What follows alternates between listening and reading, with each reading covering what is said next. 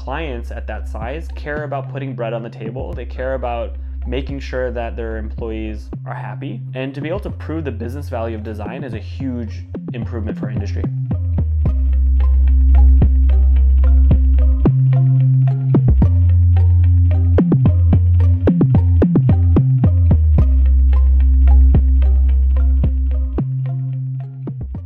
Hi, I'm Kamal Oberoi, and this is Design This Way.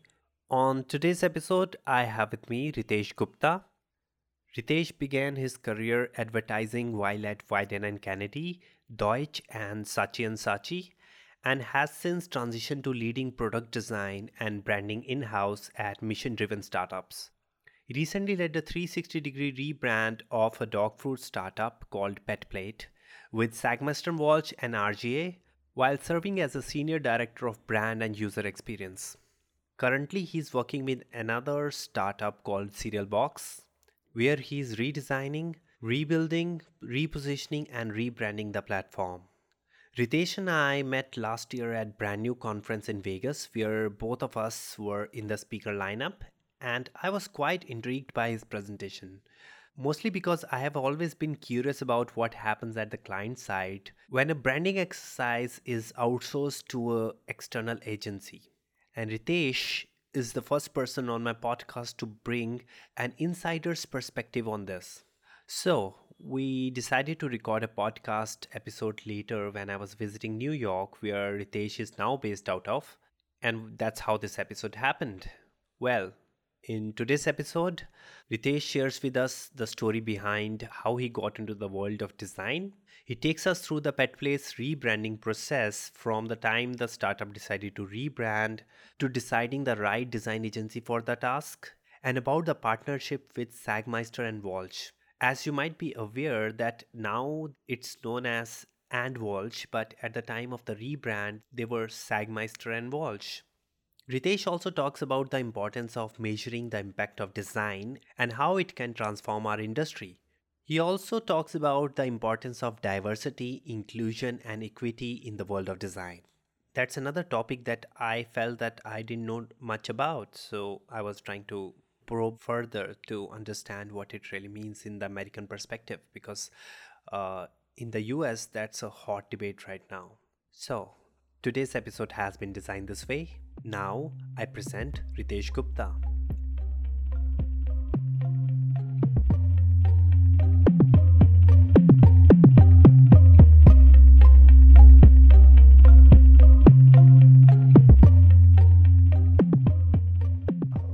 Recently spoke at brand new conference and in your talk you said that when you were a kid you believed your skin was brown because you drank chocolate milk and uh, to be frank, uh, the first time I met you, if I closed my eyes and interacted with you, I would have not guessed that I was talking to somebody who is Indian or from a person of a Indian origin.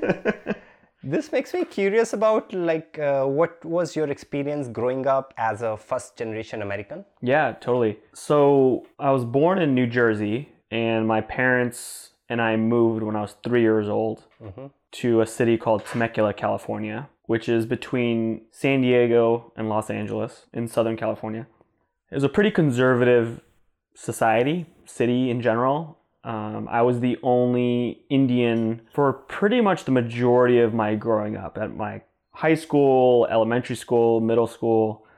And when I was in preschool, yes, I, I think I did make that joke. I don't remember making it, but my mom said that the reason that I was brown was because I drank chocolate milk instead of white milk, and I'm happy to say that my views on race race relations and everything have become a little bit more nuanced since then. Mm-hmm. But it wasn't until a little bit earlier in my teenage years or later in my teenage years where I decided or understood my brownness, mm-hmm. right? And so yeah, I I get that a lot. A lot of people joke or I like to joke that I'm a coconut brown and hairy on the outside and white on the inside, and to some degree, that's true. I mean, there's this stereotype attached to Indian uh, parenting that mm-hmm. parents uh, want you to do this traditionally well paying jobs, right? It's very much true when it comes to India, and especially if you're not from an affluent background.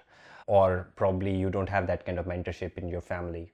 So going into a creative profession is a like far-fetched idea. Yeah, Is it true about uh, Indians here as well? v- very much so. At least in my friend circles growing up, uh, design, graphic identity, typography, any of that stuff wasn't even a discussion.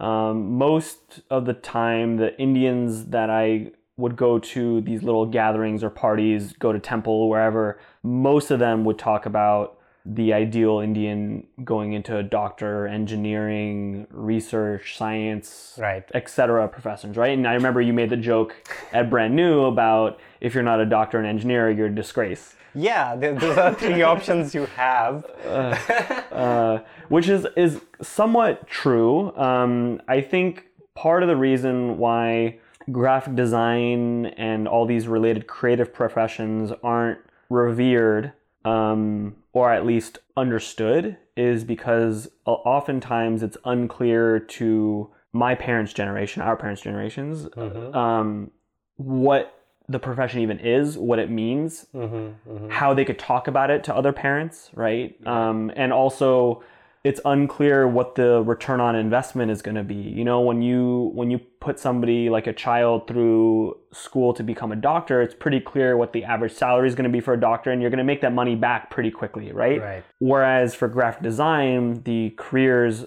oftentimes are perceived as you're scraping by, you're a starving artist, etc. And it's unclear to uh, older generations that there could be a really great career path in design. And so I've been fortunate enough to be supported by my family and stuff in various degrees and be relatively successful, or at least on my way to be more successful in the creative profession.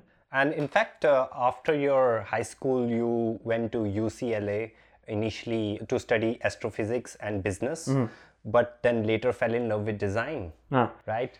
Yeah. How did that happen? That was a interesting time because when I went to school and I had to decide on my major and focus, I was thinking about how could I get a job that I really loved and would get a decent salary. And Right. at the time, the economy wasn't doing too well around 2009, et cetera, because of the recession. Mm-hmm. And I saw that astrophysics careers primarily, or at least from my perception, were mostly research and development Right, career paths. And most of the time when recessions come around, those R&D careers tend to get cut or fall by the wayside. There's reduced budget for NASA or JPL or whatever. And so I decided that a better path for me, or at least something that was a little bit more logical and a little bit more conservative, was to go down the path of just general business. Mm-hmm. Um, because I knew I wasn't really up for, nor was I interested in being a doctor or an engineer.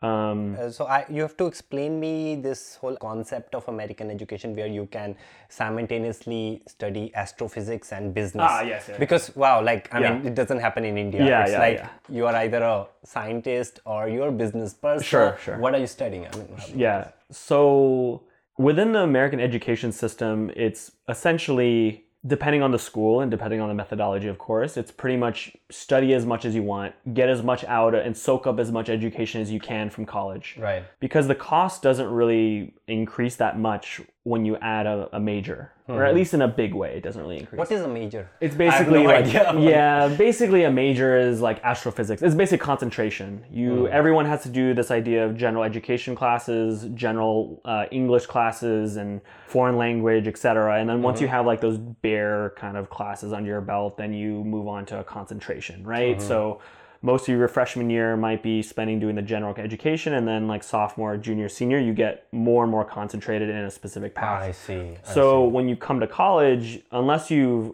gone there for a very specific reason, you're very much encouraged to explore as many career opportunities and majors as possible. I see. And then basically by the time it comes to your end of your senior year, uh, sorry, sophomore year, you're pretty much going towards a specific concentration. I hmm. was I admittedly wasn't in a unique position because I had taken so many classes that counted towards my units in high school that I was able to have the creative freedom to do that. So I was very privileged in that regard compared to some of my other colleagues. And I think the idea behind learning business and astrophysics was that I had a passion of mine, which was astrophysics and um, figuring out stuff related to black holes and all this like really interesting stuff that's otherworldly. But also at the same time, using business as almost kind of a fallback in a way. Right. Um, in fact, safer option. yeah, in a way. So that was my choice of initially thinking that I could do both. Now, it did not end up working out at all because it turns out when you because they're so different, you actually have to take double the amount of courses. and astrophysics is very very difficult. the amount of math and I was everything wondering. so hard. So and it just didn't ended up not being practical. But I will say that um, my initial passion uh, which I started in kind of high school, was philosophy and speech and debate. And so initially, I was thinking that I would do some sort of element of studies in philosophy. And to some degree, there's some philosophizing and intellectual stimulation that comes from design, which I really love. So I'm true. still really able to scratch that itch with philosophy, but not be so philosophical that um, I'm not making any money and I'm not being able to apply my knowledge in like a, a way that touches massive populations. Right, right, right. Yeah. So that was my that was my experience. And then how did you fall in love with the graphic design? How did you discover that uh, was your calling? so design i've had a very interesting relationship with design so when i was in maybe preschool or kindergarten we got this windows 95 windows computer and i discovered microsoft paint and I would start messing around with it and i all the colors and the fact that i can just make whatever i wanted at that young age and be empowered to do so was really interesting and so there was these old Budweiser commercials, the Whassup, those commercials that like became a meme. Um, Those commercials, I remember the Whassup, which was how I spelled it was W A Z A P, Whassup. And then so what I did was I made it's terrible typography and terrible. I was sick, so uh, give me a break. and I, I basically created in Microsoft Paint W A Z A P, and all the letters shared a common stem or common line. Much like Cool. Met logo. yeah, like the Met logo, exactly. Uh, and so I was like, you know what? I'm creating something. I actually printed it out, and actually, it still hangs up in front of my dad's typewriter in his office because he still uses typewriter. Uh-huh. And so I was able to think about design without really thinking about it actively, like at really young. But throughout high school and and beginning of college, all that stuff, I didn't really have a any sort of realization that I was good or interested or could make a buck from graphic design. And so when I was thinking about my career path, you know, my parents would encourage me to make sure that I have a happy life and make sure that I can make money and also do something I'm good at. And so I had never thought about a career path in graphic design until after college because I was striving towards becoming an investment banker and going down the consulting route, the accounting route, all these traditional routes that UCLA commonly recruited for. And so it wasn't until around the time of Wieden and Kennedy when I saw some pretty interesting design work happening that I actually boomeranged back to design. But how did you get a job at Wieden and Kennedy? Because they generally hire designers or somebody from So- that kind of background. Yeah, totally. So Wieden is known for very provocative, interesting advertisements, and usually the people that work on that are art directors, graphic designers, copywriters, producers, right? Like that's like the bread and butter for creating a really interesting ad. There's also, of course, strategy and stuff and all that interesting thinking that goes beyond creating something interesting. Um, interestingly enough, Wieden has had a very successful practice with media planning and that's where I got my foot in the door is media planning. So essentially buying Facebook ads, buying Twitter ads, buying Instagram ads, etc. So I came into a very creative company doing actually some pretty interesting creative things, but not actually doing the traditional stuff that Wieden is known for. You join a chef's uh, restaurant, but you are buying groceries.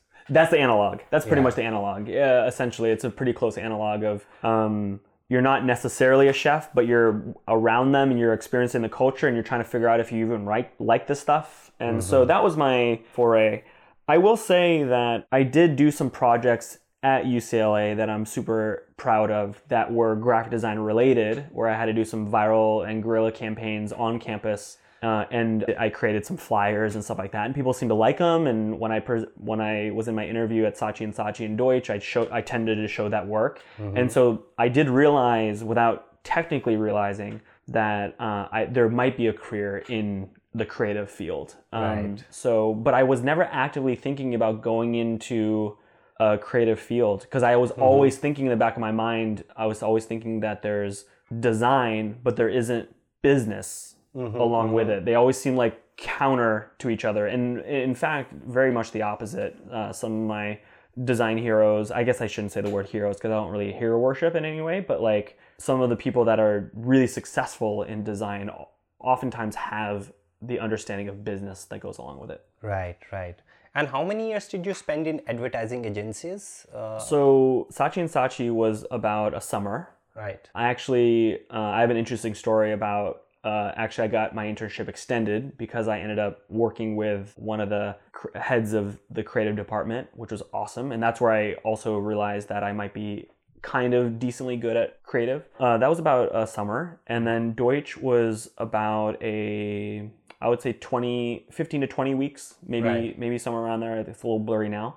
And then Wieden, I was there for a few years. So totally, when I was like, when you're thinking about how much I was doing in terms of advertising, the amount of hours that I was packing into each of these days um, was probably enough to double the average work week. Uh, but I grew I grew up basically in human years, basically three and a half, four, five years around there in advertising, living living and breathing that culture. And you learned about creative profession from working in a company, right? yeah, exactly. Which is interesting because most of the people I have talked on this podcast come from a design school. Totally. And you bring a different perspective from that. Yeah, what was interesting is that I realized pretty early on in my career that I was not just interested in interesting design. I was also interested in solving the underlying business problems mm-hmm. that could be affecting the success of design. So, in other Right. words, I realized pretty early on that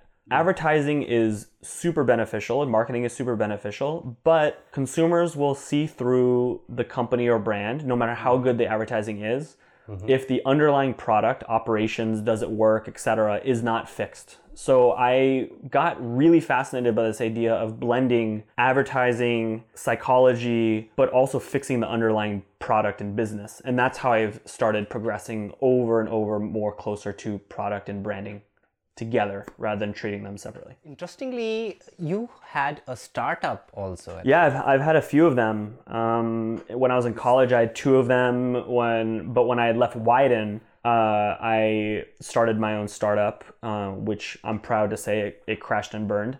But I had a startup that was kind of like this LinkedIn for musicians. With the intent for musicians to meet up and collaborate because what I was seeing is in Brooklyn, there was a lot of really amazing talent within the electronic scene. And I, at the time, I was living in Washington Heights, where and a lot of people in Washington Heights were these musicians who were going to Juilliard and learning classical and jazz, and they're amazing. And so I was thinking, oh, how could we bring these people together? And so that was one of my first forays into like product design and just learning how to work with a de- development team and a, and thinking about the user experience, the branding, etc. It was all very homegrown.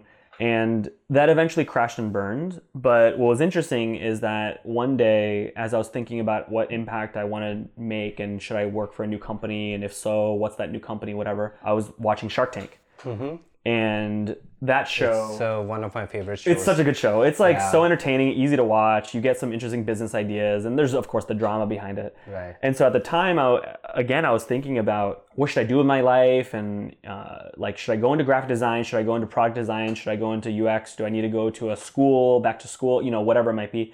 So I just happened to be watching this Shark Tank episode, and I saw a company called Hungry Harvest on it, and their mission was about solving food waste and solving hunger. Right. Um, and it was so interesting because that was my one of my first experiences thinking about how companies can have social impact in Right. addition to making profit and being sustainable. right. And so I saw Evan, the founder and CEO of Hungry Harvest, pitch on Shark Tank. He got ended up getting a deal with I think Robert Herjavec, And I the He's following day- actually one of my favorites. Uh, he's so awesome. He's, great. Such a sweet guy. He's he seems so sweet. And uh, I emailed Evan. I was like, "Hey, Evan, I just saw you on Shark Tank. I would love to help out. Can I help you with marketing, etc." And we you just up- emailed. I just emailed him. I straight up emailed him, and uh, I'm sure he was getting barraged with hundreds, if not thousands, of emails from random people being like, "Oh man, congrats!" Like, you know all that stuff that Right. people like to do. And but here I am, just being like, "Hey, can I help you? Like, let's talk." And they just happened to be in New York City for a little while, and we ended up talking, hitting it off great. Uh, interestingly enough, the way I got the pet plate uh, gig was the same thing. I saw Ronaldo, the founder, on Shark Tank. And then the following day, I just emailed him. I said, "Hey, I would love to work for you." So the last last few years, I've just the main source of new business has just been Shark Tank. Right. Uh, what was your position uh, like in Hungry Harvest? You were director of marketing and impact, right? I mean, that's an interesting position. What were you working on? So there's some interesting things that I worked on at Hungry Harvest. It was basically taking the best of all the worlds that I had known at the time. I was able to apply media buying, copywriting, uh, a little bit of product design in the sense of I could help build the actual underlying product with a team. All these things were happening. So Hungry Harvest is essentially a variety box of fruits and vegetables. And the goal of Hungry Harvest was to solve food waste and solve hunger. And what Hungry Harvest would do is work with farmers directly to take their surplus produce that was rejected by supermarkets. Maybe it was too ugly, maybe it was too big, too small, it just didn't fit the cosmetic standards. Or maybe a farmer just overgrew and they just had too big of a harvest and they just needed to figure out ways to offshore it, right? Right. In the US, I think it's also a problem to get rid of things. Yeah, 100%. Right. It's a huge problem. There's a huge food waste problem in the States. There's also a very big hunger problem. Mm-hmm. And so the idea was to not only take create variety boxes of produce, you know, the the general staples like mm-hmm. apples and oranges, etc., but also these like funky, weird vegetables and roots and stuff that people aren't not used to. So it was a great way for you to get your normal fruits and vegetables that you're used to, but then also the stuff that you might not ever think about getting in the grocery store. So it was a really good way for consumers to just eat more fruits and vegetables. And then what we would do is we would either donate or subsidize produce to people in need. So we'd either donate produce to like maybe a food bank or something, but we also created this interesting initiative that was called Produce in a Snap. So you know this idea of food stamps? Right. So food stamps is now called SNAP benefits. So I, you know, created this uh, this branding kind of. It's called food produce. You know, um, it was essentially like creating these communities wherein a community could come apply their SNAP benefits to purchase the produce at a discounted rate. So oh. rather than donating it to people, they actually would be able to use their SNAP benefits, which was a really interesting concept because up until that point, I was always thinking about give, give, give. Like, do we need to be giving free things to everyone? Who can't necessarily afford it. And to some degree, that's 100% true. There's people who cannot afford even a dime and they need to be supported. But there's another really important population that we cannot forget, especially as designers and product folks, is that there's a population of people that can pay for something. They just not might not be able to pay full price. Right. So to use this program, basically called Produce in a Snap, they would be able to pay and feel a sense of worth and dignity Right. without having to be paying full price or without being essentially don't feeling like they're just being given. So there's a really interesting dynamic there and I the complexities around worth and value uh, for companies and consumers I really really opened my eyes when I was there. Um, and also this idea of a company reaching out to communities that are generally marginalized and generally very underserved. Baltimore has done a very poor job of serving the wider population, primarily black folk within the city. And so to be able to use companies like Hungry Harvest to make an impact was really interesting. And it really opened my eyes on the impact design could have. Right. And uh, you worked on their product uh, design and their branding? Yeah, did that and then also marketing. So generally just getting out there. And so the concept of director of marketing impact was marketing being like the most common way people would describe what I was doing, but also impact in the sense of there is all these other things that marketing people are not traditionally asked to do nor do they want to do, etc., that I was taking on. So it was a really rewarding experience. And after that, you joined Pet Plate, right? Right. As you described that, uh, you just send them a mail Yeah. and you got the job. Yep. Tell us about that. And uh, in fact, uh, you ended up uh, working on the rebrand Mm-hmm. along with the team of uh, And Walsh. It was called Sagmeister Walsh. At the time, right. At the time, it was technically Sagmeister and Walsh. And then basically about a year or so after the brand had already been out there, Jessica and Stefan uh, decided to part ways. So Pet Plate is a delivery service that delivers super fresh and healthy dog food. It's interesting that when whenever you describe dog food or like oh that tastes like dog food, it usually implies like oh my goodness this food tastes terrible. Yeah, that's how people say, right? Oh, this food tastes like dog food. Yeah, right.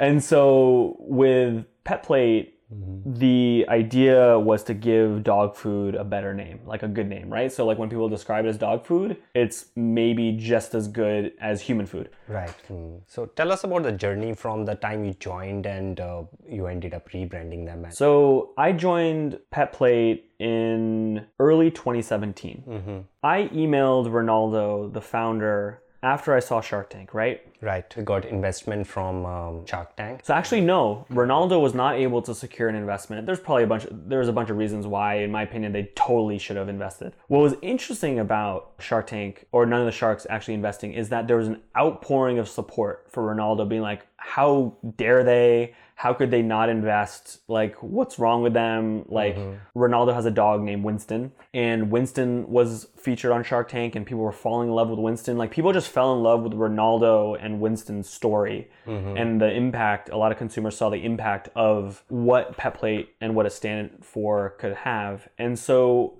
even though the Sharks did not invest, I would actually argue that the part of the success of Pet Plate today is actually not getting an investment hmm. and allowing consumers to feel super empowered to be like, wait, that's a company that should not be slept on. And is that also the reason you mailed them immediately and you're like, I want to join you? Yeah, I saw totally. I saw Ronaldo as a total star. He's a star to this day. Like he's such a smart dude. Mm-hmm. He was like the first person in his family to go to college. Mm-hmm. He graduated from MIT with a degree in physics. Mm-hmm. Even before he opened up Pet Plate, he was a big shot consultant at like McKinsey, which is just like such a huge, well-paying, I will say, uh, consulting agency, right? And he like started this company in Brooklyn. Like you have to hustle, like right, and especially when you want to start a dog food company. So I definitely did not dream as a kindergartner or a preschooler that I would be helping rebrand a dog food company. But like it was probably one of the most rewarding experiences for sure. Right. And uh, how did the plan of rebranding start? Because when you might have joined the company, they might not be thinking about rebrand. Were they? Sure. So we had known, and part of my pitch to them early on was the the product. People, are, customers were really loving the product, right? The customers were the dogs, um, right? And the and dogs were really loving it, loving the food. But the visual identity did not match the product. Right. Oftentimes, what I've noticed happens is um, it's actually the visual identity is really good, but the product doesn't match the visual identity. That's a different Right. conversation. But in this context, the product was very good, but the visual identity did not, and the branding in general did not match. And so we knew ever since I joined that the company needed to rebrand. Right. But we did not have the funding at the time in 2017 in order to earmark money and dedicate it toward branding. So in 2018, so about a year after I started, we were able to fortunately kick off the official rebranding process once we Till then, what were you working on? there was a lot. There's a few things that had to be done even before a rebrand started. One is we had to have a very clear understanding of who our consumer was. Okay. And so the process with that, I think, is super interesting because I think a lot of designers should do it more. Mm-hmm.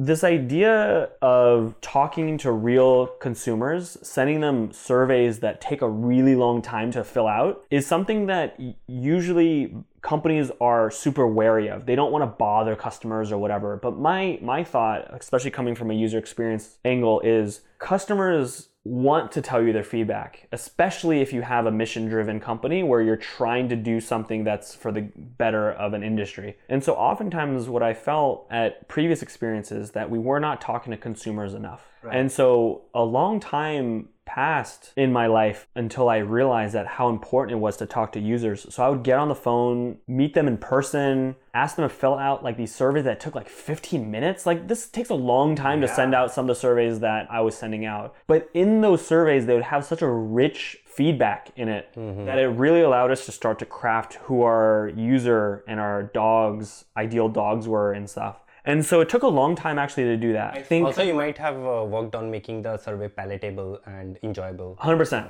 So what we that's an interesting point. We try to make our surveys very conversational. And so we would use tools wherein if you answered a certain way, we would bring that answer into the following question. So it makes it feel like, "Oh wow, thanks for saying this thing. Uh, Now based on that, here's another question based on that exact thing." Right. So it felt more like a conversation than a standard how, rank your experience with the customer service agent, like all that boring stuff. It, ne- it never felt like that. Rate on 1 to 5. Yeah. The other thing that was really important is we wouldn't use certain words. Even before the rebrand, I knew I wanted to make the brand fun. Like it's really hard to mhm. make a serious dog food brand. And like no, it's bo- that's boring and it doesn't make sense. Right. So in the survey, the copywriting, and that was part of the experience at Saatchi and Saatchi and Wieden specifically, is just figuring out how to make these small incremental improvements in the copywriting that make a big mm-hmm. difference. So we wouldn't use formal words like you, Y O U. We would just use ya, Y A.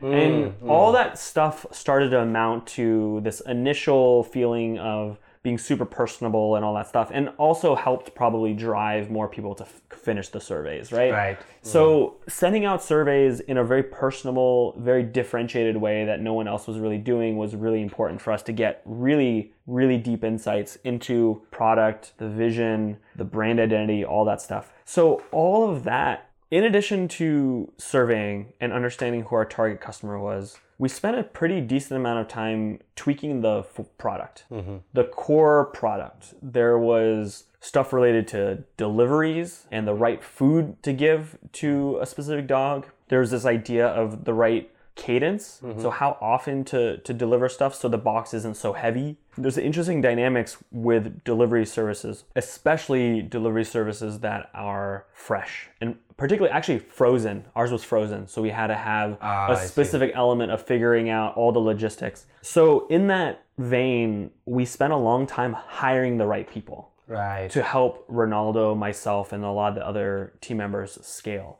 Right. So bringing on operations experts. It's really important to know that one of the most common reasons why startups fail is that one, they don't have the right product that fits the market. So that's called product market fit. Right. Number two, they run out of cash. They mm-hmm. just burn through it for whatever reason. Maybe they just mishandled it or whatever. Right. And then number three, in my opinion, the most important is they didn't have the right team. Right. The underlying team was not able to figure out how to manage the money, was not able to find the right product market fit.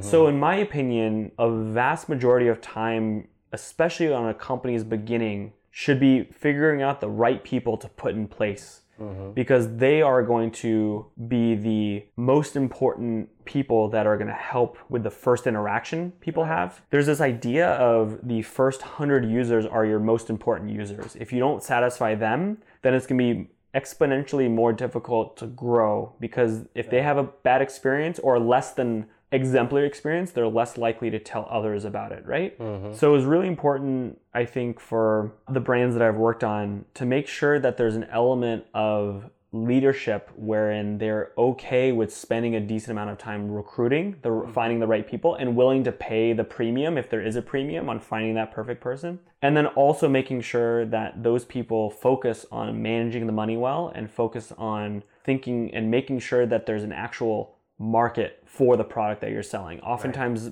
entrepreneurs create a product thinking that there's a market without actually doing the user experience and design prototyping. Mm-hmm. Oftentimes, because they're not necessarily designers and they don't think about user experience and the right questions to ask to validate their product. Mm-hmm. And I think that's a really huge role that designers can play. And at what point did you think about the visual identity with respect to rebranding? Yeah. And uh, why did you choose to go with the Sagmeister Walsh? Ah, so big questions. Right. So let's do the first question. This idea of how do we start thinking about what the visual identity should be? So going off of that, let's go off to that question first. We noticed pretty early on, before we even started thinking about rebranding, that it's not the human that's our consumer; it's the dog. So when we had that insight, we very quickly and naturally were able to start thinking about that the visual identity not only has to appeal to humans, because they're of course they're buying the food, but even more importantly, it has to appeal to dogs. Uh-huh. How do you do that? That's So- interesting. So there's a variety of insights that we found and a variety of executions that we made to do that. One thing, and I think designers would find this very helpful to know and validating, is that designers should often do a ton of research. So one bit of research and curiosity exercise that we did, and it takes very little time, is just Google searching everything there is about dogs, right? Right. what colors they, they can see, the, all the different dog breeds, what are the common diseases, all of that stuff was just like corralled into this huge Google document that I ended up uh, sending to our various uh, third parties, but also use internally to just make us experts in this field. Right. And so during that research, we realized that one, there isn't really a stereotypical dog in the sense of you can't just homogenize all dogs into one. They're all, every single dog, because their owner and, and or rather parent and where they live, all this stuff amounts to very unique Personalities. Personalities. Yeah. so that was interesting. I think another interesting insight was that dogs can only see a certain color spectrum. Right. So dogs cannot actually see many of the colors in the Roy G. Biv hmm. set of We call it Vibgyor. or oh, Vibgyor, yeah, right, ba- backwards, yeah, right. They can't see violet and green and etc. And so we're like, oh, that's interesting. Like, could we craft an identity that appeals to the dogs from the color point of view?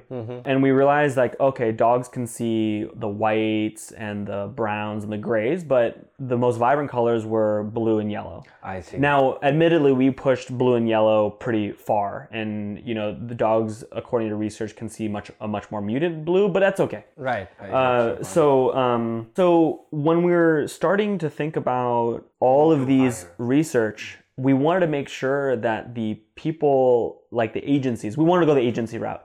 The agencies that we brought on, particularly to craft the brand identity, really made sure that they took those insights into consideration when they're making the work right. Right. because what I the worst thing that could happen, especially during brand identity, in my experience, is that there's the research department or there's all these interesting insights all floating over here, or maybe the client knows them in their head and they're just not communicated or whatever, mm-hmm. and that research doesn't end up threading the work or at least helping inform or influence the work. This is a really good point for all the design agencies. Mm. I mean, this is a good insight from internal perspective that if somebody is narrowing down some agencies to design that, they really want them to take into consideration all the research that they have done. H- totally. Right. Uh, 100%. I think there's an interesting point even within that where research could either help influence the actual inspiration of the work, but research could also help in influence the actual work beyond that. So what I mean is oftentimes agencies or designers will validate a design decision that a consumer might not never realize or know. Oh, we were influenced by this map or this color or whatever in this specific village or whatever Very artistic. very artistic, right? And consumers might not necessarily know that or care. Uh, yeah. So I think the stuff that's most interesting is the inspiration and the research that actually users will care about. Mm-hmm. I think that's a really interesting area to be in. So we wanted to make sure that the identity and the inspiration and the research, all that stuff was very clear to a user and the customer why we're making these certain decisions. So Right. a- an example of how we manifested that idea was that there was four different size boxes a small box a medium box a large mm-hmm. box an extra large box and on the small box we'd have a smaller dog mm-hmm. uh, on the side of it it was like a chihuahua with like uh, airpods and then for a larger box it would be a larger dog so it was pretty clear from a user perspective what dogs would be the right fit for each of those and they all had very vastly different personalities of course Right. so I think threading the research in making sure that con- consumer would actually know about the research is Right. probably one of the most interesting areas to play in. Right. So narrowing down was actually a, a pretty lengthy process in the sense of the company at the time when we first started reaching out to agencies and like part branding partners. I, I guess I consider them more as partners than agencies, right? They So- are branding partners. yeah, I was thinking more. Let's so, so let's use the word partner. I might use the word agency, but because that's the general nomenclature. But like, I really wanted to have a true partner, somebody who I knew could come into the brand and just be a true proponent of it, and also be good team player with a team player and make sure that they're in it for not for awards, but for like actually success of the actual brand. Right? That was very important. Right. Uh, and as we know, some work gets ma- mainly made for awards and all that stuff. And that's A lot of it. That's a different question. Maybe we want to answer later. So we had some money we had earmarked specifically for branding, and we knew that we wanted to do branding. But at the time when I first started the design RFP process, the request for proposal process, in, in mm-hmm. which I was asking and having conversations with various partners, generally understanding are they interested in it? Can they work within our timeline? How much would it cost? All that general like kind of stuff that you just naturally have to talk about. At the very beginning, we did not have a clear sense of what aesthetic we wanted to go for. Right. That was threaded and very clear from the company. We just didn't have, we didn't really know what we wanted. We knew we wanted something new, something that could not be ignored. And also based on the research. And based on the research and partners availability, we didn't want to feel like the small uh, startup that would get very little attention, right? We wanted to make Right. sure we had uh, people behind us that were really excited. And so when we first started the RFP process, we pr- cast a pretty wide net in terms of like aesthetic, location. I was I was talking to agencies in the UK, uh, all over the world. And when I reached out to Sagmeister and Walsh, they responded pretty much immediately Mm-hmm. saying, This company sounds really interesting. Jessica has a dog named Oscar, or a French bulldog, Yeah. who was actually uh, undergoing some serious health issues at the time. Mm-hmm. And she was actually struggling for herself to find the right food and stuff like that. So she had a mm. personal connection. And I and oftentimes there's like kind of like this meme of, oh man, you're just trying to get new business, you know, and you're just trying to give the client lip service. But it's actually very important for me to ha- make sure that the partners that I work with have a very emotional and rational basis for wanting to work Right. with me. They have some sort of background, they were touched by it in some way, whatever. It just makes for better work and it makes for a better working relationship. Everyone's more passionate, right?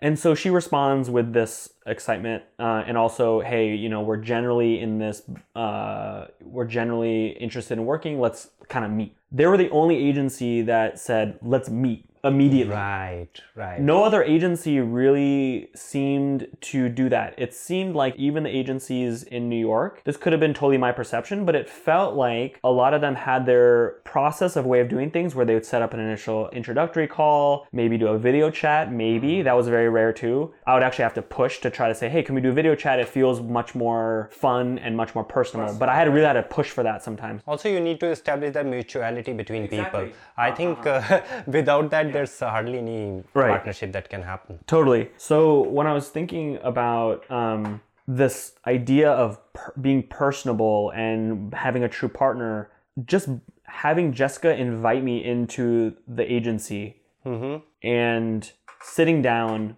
no hard pitch, no no like credentials deck, none of that. She knew that I was very aware of the work and, and that it's been done, and she knew generally how I kind of was thinking about the work and stuff like that in terms of like uh, from an intellectual point, point of view and and speed and all that kind of stuff and balancing everything. So it was much more like a conversation. We talked about her dog. We talked about my experience at Pet Plate, why I'm there, understanding the true incentives for me to be there was really interesting. Um, the fact that I wanted to make impact, I think, was interesting for her, and that she wanted to make impact too. I think she probably saw a really strong creative opportunity, and so it was a very, very, very casual conversation. I felt really comfortable because I was taking the space. I was able to see how literally how the work is made. I met some of the designers. It was great. It felt really good because at the time, Sagmeister and Walsh they were known to have a live feed of their office. They would have a, they would have the video camera, and then you could see all the uh, designers, including Jessica and Stefan, working. Yeah, you could see yeah. that twenty four seven live stream. So for years, I was like, oh my god, I'm fine. Like, look how awesome this thing is, all this stuff. And then I finally am in the damn office, actually living and breathing and stuff. So admittedly, I was a little excited, definitely giddy and stuff. But I get giddy about pretty much everything, so that's not that's expected. so we then continued the conversations and started narrowing down the partners. Right at the time, then I would invite two other people, Ronaldo and and the CEO at the time, to meet people in person, right? We would meet Sagmeister and Walsh, get any of their questions out of the way. Because at the end of the day, uh, Ronaldo, I want to make sure Ronaldo is happy with the work and I want to make sure he felt comfortable. He definitely said, like, hey, Ratish, do your thing. I trust you, which was super important. Okay, I want to pause you for a second. Uh, what is Ratish? Your name is Ritesh, right? Oh, oh, oh. so, okay. So, Just explain this phenomena to people. Okay, so the correct pronunciation is Ritesh, right? Uh, but in America, people uh, reference me as Ratish. So it's much easier for an American to say the word Ritesh than Ritesh. Oh, Now, I always get the question, hey, how do you pronounce your name? Uh, is it Ritesh, uh, Ritish, you know, whatever it is? And, Right, I, and I say uh, Ratish. And they will say, is that how, how their actual way of saying it is? I say, no, it's Ritesh. Or no, then they say, um, I want to learn the right way. Right. And then I say, oh, it's pronounced Ritesh. And it takes them like 10 tries to actually get Ritesh. So then they're like, all right, never mind, I'm going to call you Ritesh. yeah. I don't know what my name would be in uh, American They, pronunciation. they would probably say Kowal. I hear that a lot. like a koala kind Yeah. of they would pro- because because a lot of times they put Americans put the emphasis on the last syllable oh, kawal not gawal Right. Funny. like they would probably say rajma instead of rajma Right, right, right, right. Yeah. so um, that's a fun aside for the listeners um, but especially for the people named Ritesh coming and working in yeah. the You will be Ritesh soon. yeah. so um, so we met, uh, and it felt supernatural. Um, I it was Ronaldo and the CEO at the time, Gertrude. And so all three of us met, and they got their questions answered. We talked uh, uh, very cordially. I think uh, one of the most important steps that I took, and I took, I was very diligent about this because I wanted to make sure that the work had a clear sense of aesthetic point of view. And I wanted to make sure that the agency partner that we worked with had a very clear understanding before we signed the contract and said, all right, we're in this, that they knew and they promised that we would not go down a certain route of creative. so what. I did was I created a very lengthy Google document. I don't know why people, no one does this. This is very unique to me, right? Mm-hmm. But I created a document that said aesthetics. This is the stuff that we're interested in, and this is the stuff that we're not interested in. So the stuff that we were interested in, we would show screen, screenshots of various work that we've Like seen like a mood board kind of kind of mood boards. And the most important thing I would say is this is why we like it. I we like see. we like it because it has a sense of wit. Or we like it because it has, a, has this aesthetic. Then we have a, a big section, which was the bigger section of the stuff that I don't want. I don't want brutalist Right. typography. I don't want this. I don't want that. And that gave us a gave me particularly a very very clear sense That sounds like a strategy deck. in a way but a I, way. but a lot of a lot of partners oftentimes don't talk about what work their client likes and what cl- work their client does right, not right. like. They want to take that authority to themselves. They want they want that. Also, oftentimes clients are not very diligent or intellectual or have the know-how of what they like and exactly, why. Exactly. Why is very important, and I think uh, that's a good thing that you served like a good bridge between that business side Sure. and uh, the design side. Sure, exactly. The that's exactly right. So we took elements of all this interesting work from around the world that I've seen and put it in the deck, and sh- and I showed it to Jessica. I said, "Hey, I'm going to do something very uh, out of the ordinary, but can you take a l- let's let's walk through the stuff, the stuff that I don't like, and the stuff that I do like, and let's make sure that we don't go down a route that I don't want to go down." Right. because I've as I guess more as designers mature, they have this sense of their gut being you can rely on it a little bit more and more as you go throughout your career. right. And so this instinct of oh man, this work feels really good. This work ah, doesn't feel like it was going to work for our demographic. I started Mm-hmm. get I've started to develop that uh, throughout my agency career and understanding what would work for Also, that that's that's the primary reason people pay you money for. Mm. I feel like uh, this is often overlooked, uh, but a designer is a aesthetic suggester. Sure. Uh, if I have to frame it like that. That's interesting. Because, because uh, honestly, it's like uh, even if you know the rules, there's some kind of instinct that you need. Just like a player would require instinct, right? You know you need to swing the bat, but it's the how many times you have swung the bat and uh, hit the ball. There, yeah, totally. That's a really interesting way of thinking about it. I never, never really thought about it. I think um, my my thought is that designers should not just be that aesthetic suggestion, but also be very empowered to affect core product and understand Right, the right, UX. right. But Obviously. but but I see what you're saying. even the yeah. fact that you know just because we have spent more time with uh, suggesting aesthetics Mm. before we have a robust vocabulary and a better way of analyzing what might or what might not work for a Right. audience right Right. yeah. I think uh, this idea of developing your instinct over time is a really interesting thing.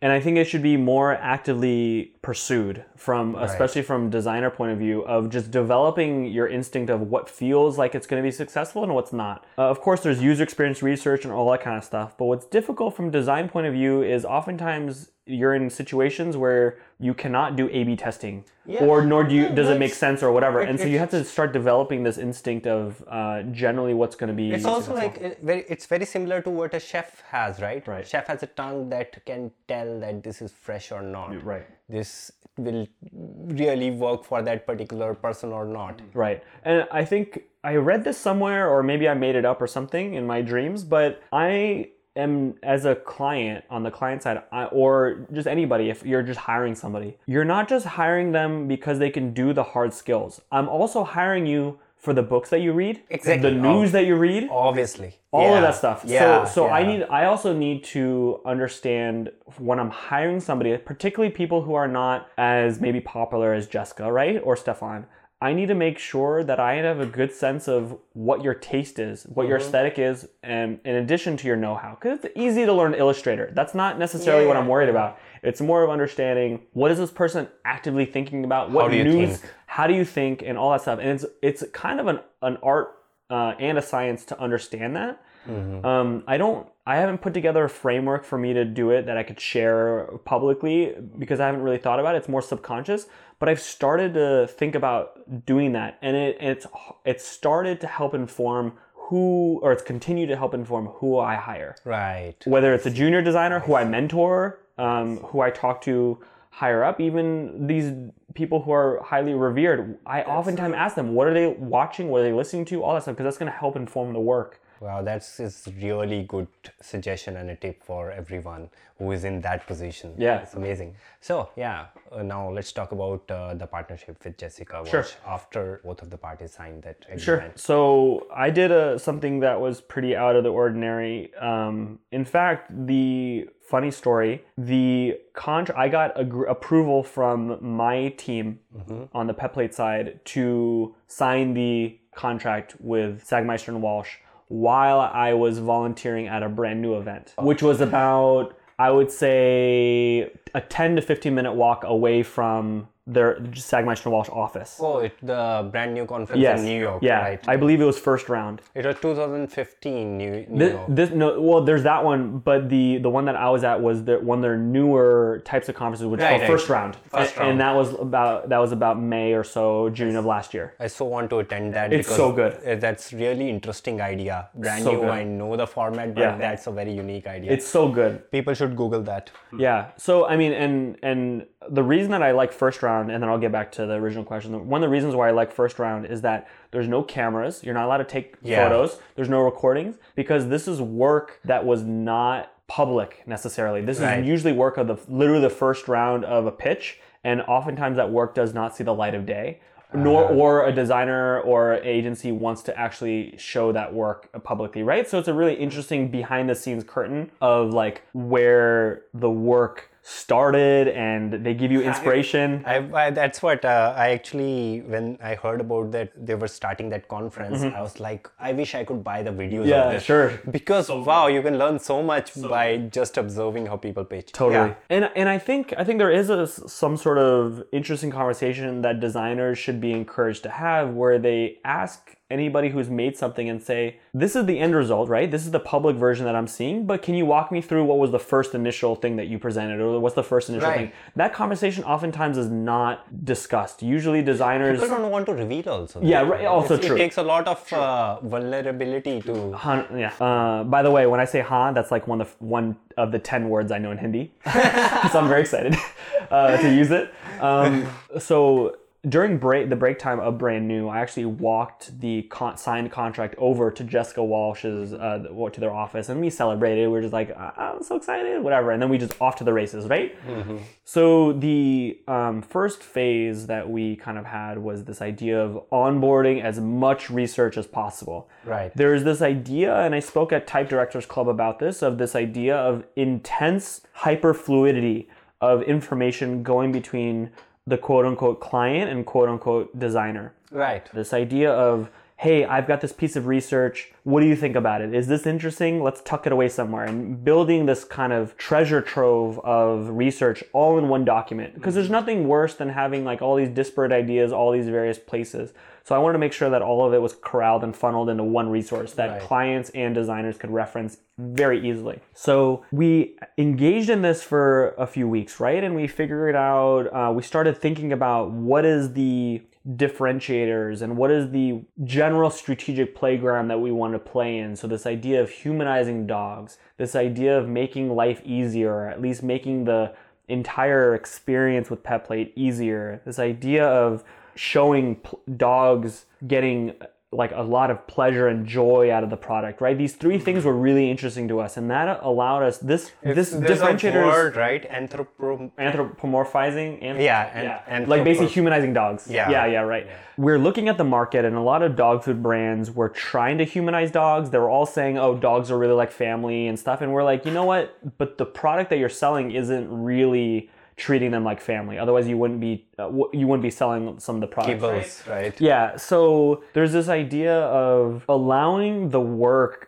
to funnel through this very specific product vision, but at the same time being v- vague enough where it allows for a lot of creative freedom. And it's really hard to nail those key terms and value propositions and differentiators all in that way. And I, I encourage a lot of designers to think a lot more clearly about what the specific words are that they use because uh, we specifically said the word pleasure, which was mm-hmm. very different than happiness or very different than joy. Exactly. Pleasure allowed us a very different way into the work. Humanizing that word allowed us in a very specific way versus family. Yeah, like pl- when you say Right. pleasure, you can show indulgence. Exactly right. Right. And I and I think it's hard to nail those words of to help inform the work without having a good sense of copywriting, or at mm-hmm. least at the very least having a good thesaurus. Right, right. Uh, also, I, I think uh, that's the biggest mistake that people do that they do not nail the words down properly. Totally. That's the biggest mistake I've seen in most of the rebranding uh, with, different studios. Sure, sure. Whenever I've worked with them. One hundred percent, hundred percent. So I think that's an interesting uh, area that I think that our industry can continue to uh, work on is this idea of uh, great copywriting that's specific enough but allows for a lot of creative freedom. And I think what was also really cool is that when we were discussing these the strategic framework, it became very even clearer to us because we used the words of where the work could potentially go. Because Right. at the time we hadn't we didn't see any of the work right? You don't usually create a strategy and work together and present it. It's very rare when that happens uh, successfully at least. And so it was really important for us to feel very comfortable with the verbiage and the copy that we were using as our strategic framework our bedrock. Um, and the one of the ways in which we filtered those words was will this if we close our eyes will this word give us a creative playground that was really interesting? Could i as a client visualize where pleasure could go or where ease could go or where humanizing could go? And the answer was totally yes. So that that helped. This idea of copywriting but also being uh, cognizant of the general marketplace and where they're failing and where they're succeeding really allowed us to optimize the strategic framework. So, and how did the team at uh, Sagmeister and Walsh take that kind of research and the data you provided and converted that into visuals? So there's a lot of ways in which that happened. Now they obviously have their secret sauce and they're killing it with um, how they approach the work specifically. Because I wasn't in the actual like uh, agency while they were you know doing uh, doing their making their magic. But from what I could tell and what's pretty obvious to the to the public is that this idea of being all in, this idea of uh, a ton of different designers coming together and figuring out where's this playground visually that could work. And naturally, and this happened at Wieden, and naturally letting the people who are showing a lot of promise in leadership to naturally bubble up and help lead the work rather than saying, hey, you too need to work on this work and good luck. That happens a lot with a lot of agencies, particularly really, really large ones where there's these two designers, they're paying them full price, full wages, and they're just sitting on the beach and they don't have any work, and you just give them a piece of work. Mm. I think the best way to do it is have as many people as reasonable be part of this thing, all swarm in, they all give their feedback on like where this work could potentially go and spend a little bit of time. And then whoever has like a pretty darn decent idea and who is naturally really excited about the work, they end up becoming the creative leads or whatever. So what ended up happening, what it seems like is Jessica really helped really be the leader here, right?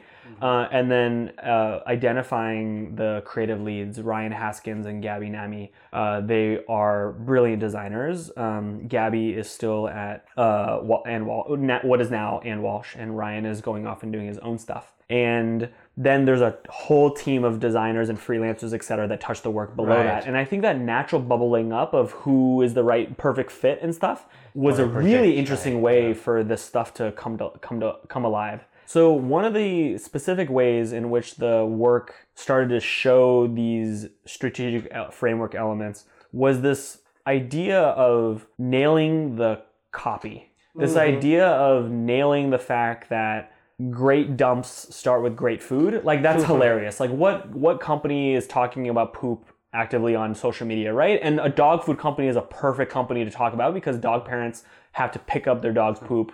I think the other way the work started to come alive and this idea of humanizing and stuff is the photography and this idea of the photography took, taking the humans out of the picture and replacing them with dogs. So what are things that humans would do? Okay, spa day, they would have a towel turban and they would have like these massage uh, like kind of spa pillows and like palm fronds, all that stuff. We'd put a dog in there, right? We'd throw a dog in there. We'd put this idea of like dogs, you know, you hear about this idea of uh, yoga, right? Downward dog. And so we literally had, we took a photo of a, an awesome bulldog after hours of getting this dog to do it, finally did this downward dog position that was perfect, uh, looking right at the camera with a perfect expression, right? We had other spa treatments, and it would just really thinking about those strategic elements and making sure those strategic elements were very clear to a user of like what we're trying to Right. communicate. Like when you said uh, humanizing dog, you're literally doing it. Literally doing it, right? Yeah, it's not like an abstract thing that you have Exactly. to explain later. exactly. the other thing that uh, I think oftentimes is overlooked is spending more time coming up with witty taglines than to coming than coming up with taglines that clearly tell somebody what the product is. I agree to that. Right. I agree to that. That's one of the biggest uh, problem that I have with uh, most of the advertisement people. Right. They'll make super witty, it will win awards or whatever, whatever. But when you put it in public, uh, let's say it's targeted to my parents, they will not understand. Sure. Um, so there's two ways that manifest that insight manifested. One was on our boxes. So we um, came up with this line of healthy dog food for real, and for real, F U R R E A L, right? So like fur like of the dog.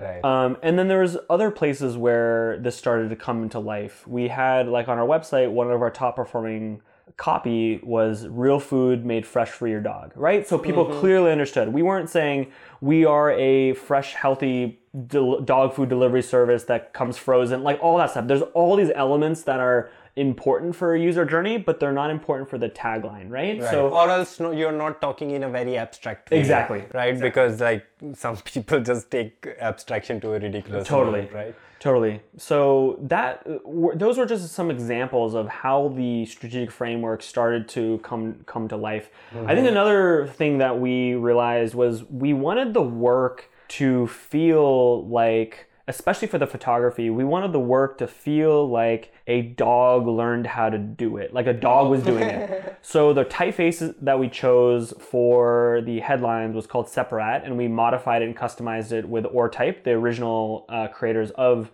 Separat, and we modified it. Um, but the underlying inspiration was Winston, this goofy dog that's really awkward and really funky and funny and hilarious and cute. And we try to think of and research what about Winston could we utilize in the typeface. So we modified it and it felt like a fun, goofy, very, very um, like beautiful, but also at the same time goofy typeface. Right, right, and so that that helped. Uh, and then there's also this element of for the photography, we wanted the the photography to look good but not perfect. This idea of dogs learning how to use Photoshop was a also another way in, right? So we humanize dogs, but not in the sense of going so far that they know the exact same things that and do the same exact abilities to the same level as humans could do. They're dogs at the end of the day. They don't have opposable thumbs. They'll they'll use a mouse in a different way, so they might execute Photoshop in, in a less than perfect way, and we're totally okay with that. And let's talk about the logo. Uh, I mean, generally, when uh, people comment on the whole branding looking just as a logotype, I find it such a horrible thing to do because logotype is nowadays, at least, has become just a tiny part of visual identity of it. So, how did you think about this logotype and what was the evolution like and why? So, one of the things that we're thinking about internally is man, does this logo have to communicate dog food? Does it have to communicate a dog, even? Does it have to communicate anything about the product?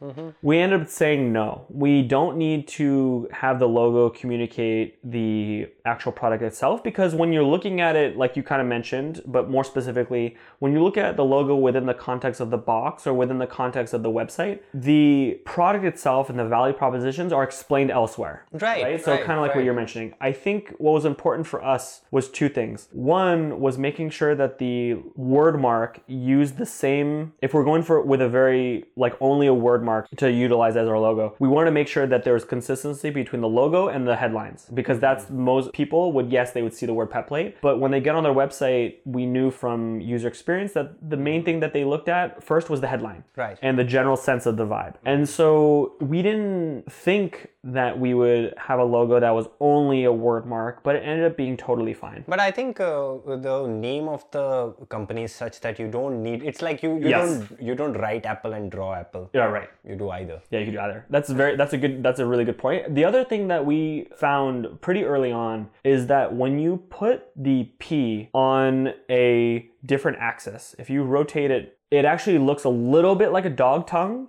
And so when we are starting to think through animations, which we do put mm-hmm. back on the end of every single one of our videos, mm-hmm. we worked on the animation with Andy Baker Studio, an amazing studio out of London. Mm-hmm. And we were like, oh man, what if we use this insight of the P looking like a panting dog, like the right? Right. And then it flips into the um, the word mark, right? And so we're just thinking about this idea of hunger and food and dogs and putting it all together.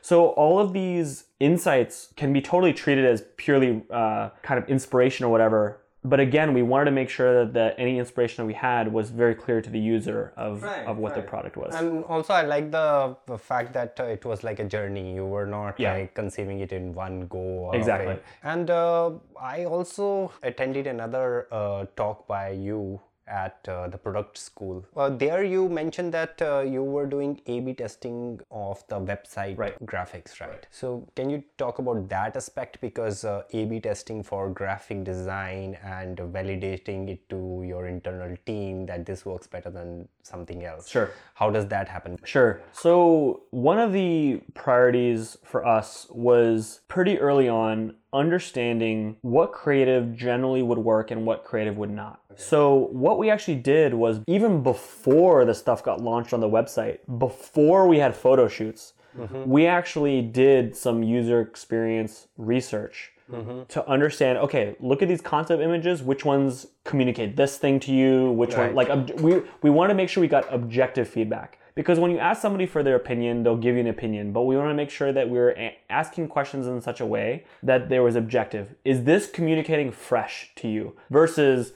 what do you think about this right? When you say what do you think about this they're going to talk about taste usually and that's a not the best way to approach user experience. So we asked a list of questions hey does this communicate pleasure? You know what does this communicate this? How does this make you feel? That kind of thing. And then when we corralled all that feedback we very quickly dwin- uh, whittled down the maybe let's say 20 to 30 concept images that were provided a lot of them were provided by Sagmeister and Walsh down to like maybe seven or eight hero images for example the work that was ended up getting produced. And so we actually even knew before we went into a photo shoot what stuff actually resonated with consumers. Mm-hmm. That made us feel really excited because it allowed us to de- feel like the photo shoot investment was de-risked mm-hmm. because we already had somewhat of a scientific understanding of what generally people liked. Now what's really really exciting is the stuff that people tended to like tended to be the most creative stuff. It had some sort of element of wit. It had some sort of element of strong creativity. Mm-hmm. And it had some sort of element of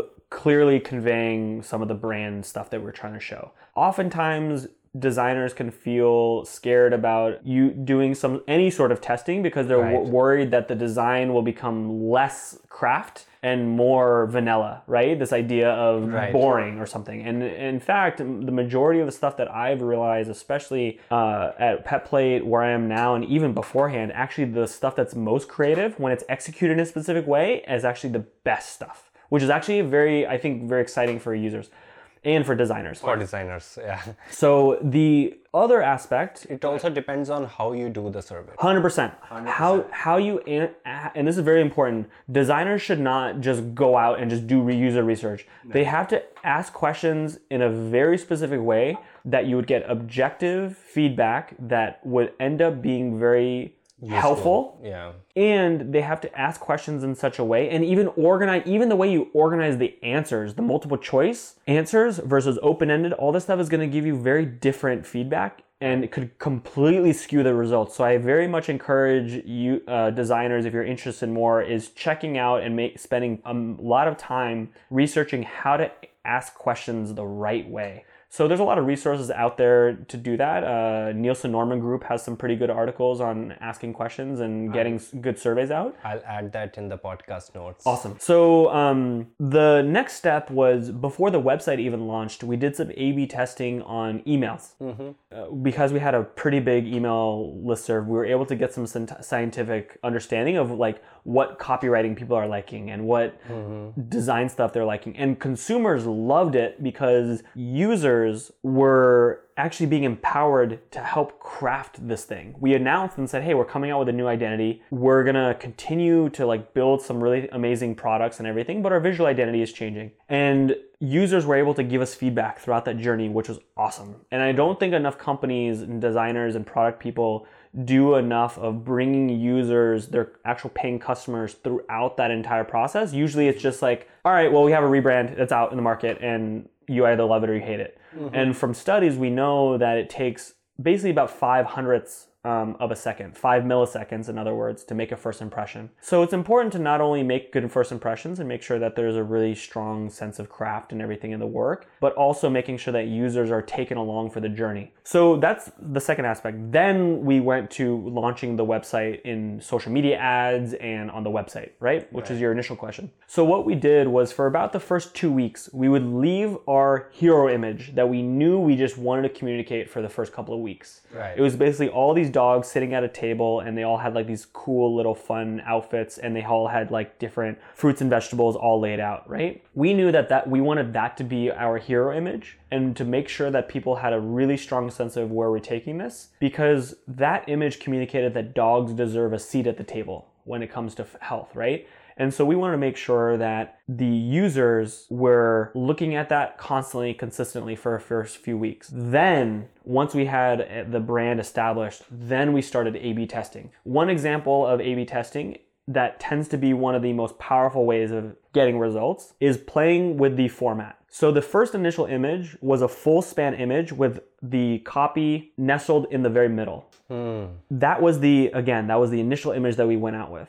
But what we did was we tested that versus putting imagery on the right and copy on the left. So they're separate. So it's half and half versus this full image. So some people will get this, some will get exactly. that. One would get version And A, one you- would get version Then B. you will you can actually test the conversion. That's rate. exactly right. So, as a startup and as a designer, we did not care about was this specific copy changing. We just cared about these big wins, this idea of big insights that we could say, oh, this dramatically different piece of creative mm-hmm. performed better than this one. Either the way we would monitor it, this idea of micro conversions versus macro conversions. A micro conversion is everything we're familiar with. Micro conversion is you land on the website, you click on a specific button, for example. You're going from like maybe one small interaction to another interaction. A macro conversion is a, gen- a sale. A macro conversion is you land on the website, how many people at the end of the day are actually doing this thing that's not just one click. It's maybe five clicks or you have to enter a form field or something. So we looked at both and we looked at which hero images and media copy, all that stuff through this A B testing were improving micro conversions and then also which ones were doing macro conversions. And I can go on and on about this. Which it's very interesting. Won? Which one won? Which one- What do you think is the reason that? So yeah, right. So one of the examples of imagery or the format rather, of the hero image that worked really well was we had copy on the left and we had the image on the right.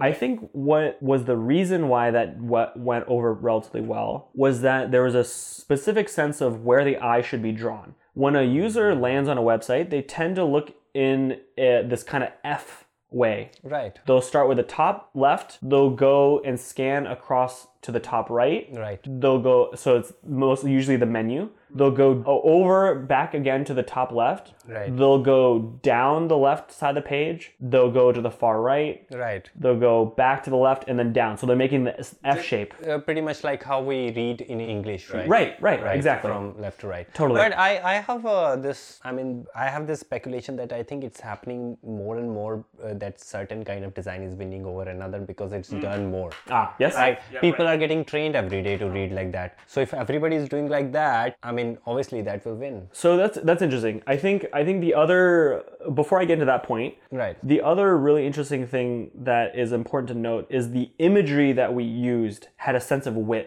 in this winning i combination. see i see Uh, it not only has a sense of wit, but also most clearly identified uh, to a user what is the value proposition is how our food is made. So, in other words, it was a top down view of pause. You saw the food, the finished food, and then it would spin and animate into the ingredient and back again. So, it very clear, clearly showed the, to the user what the end of product was and that dogs were eating it because there's an element of pause, and then also all the health benefits that came along with it. So, there's that. There was this idea, sense But of I- I motion. I think uh, that uh, I mean that imagery really communicates what this company does. Right? Sure. Mm-hmm. Maybe it's the imagery that's making it win, not the layout. Right. Did you It's- test the same sure. imagery with then okay, right, right, right. That's a then you get into this idea of multivariate testing. Hmm. Multivariate testing is what specific element within the entire, let's say, hero image is actually moving the needle. I see. So so the first type of test we would do is just big wins. Okay, this creative because oftentimes certain specific creative, like cer- certain copy, only works with a, a specific image. You can't just have this same copy across multiple images. It just doesn't necessarily work. Mm-hmm. So we had this very different creative A versus creative B, right? Once we realized that, for example, creative B was winning, mm-hmm. then we would look at the smaller wins. Okay, now that we know that creative B is winning generally, let's start making these small tweaks. Maybe it's the headline or the subheading or the button right. or the image on the left and the right, you know, and then start making those smaller wins. So there's this element of for startups that we're oftentimes, especially during a rebrand, is they're very open to taking risks. Mm-hmm. But as the product gets larger, there's more investors, there's higher sense of risk aversion, and people want don't want to take any risk. And marketing teams starting getting more budget, brand designers tend to get a little bit less, or at least designers have to then focus a little bit more on marketing. Right? We all know this. A lot of designers know this. Then what happens over the life cycle is uh, then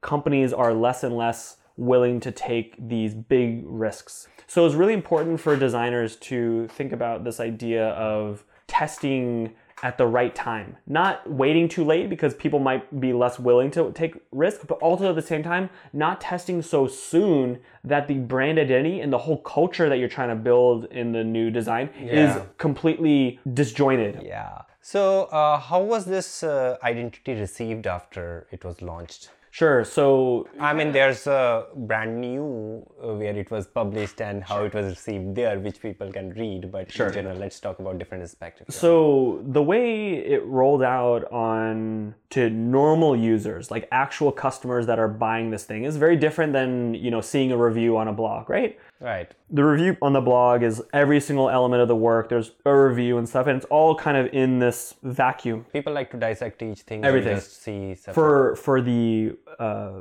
the main experience that people tended to have was they would see one video on Facebook, for example, or one ad somewhere else. And then they would go onto the website and start to get immersed in how we're different. So the ads did a pretty good job of explaining this ethos, this brand ethos that we're going after, Right. and not seeing all 5,000 things that we created all at once, right? Right. They started like really coming in. We noticed uh, that the users that were loving us were loving us for now for two reasons. One is the product continued to get better, right? So we simply were making core underlying product improvements. Number two, the actual website experience was so much better in terms of how we're educating, the questions we were asking. You know, we had this element of when you answered like how much does your dog weigh we would have these three options right? We would say this dog is basically like this little skinny like too thin and then goldilocks and then bo- bootylicious right? And then you have like a picture of a dancing corgi right? Right. and so we had like all these little fun little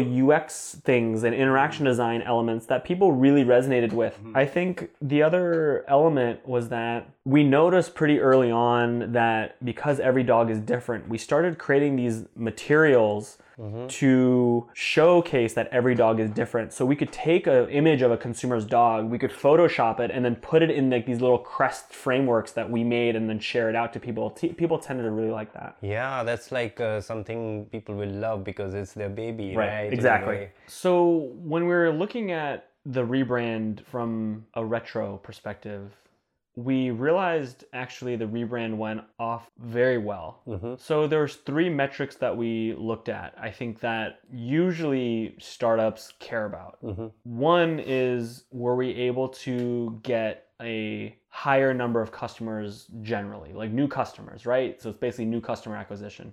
Number two is the conversion rate. So, whatever percentage of people we show ads to or they land on the website, is there an increase in the percentage of them that are actually buying? Right. And then number three is thinking about did we get those customers for a cheaper cost than before? And the way usually startups and venture capitalists think about it is this idea of CAC, CAC, customer acquisition cost. Right. So the three metrics were actually significantly positive after the rebrand. So we saw a significant, i.e., when I talk about significant, I'm talking about triple digit percentage growth. So triple mm. digit percentage growth is pretty impactful.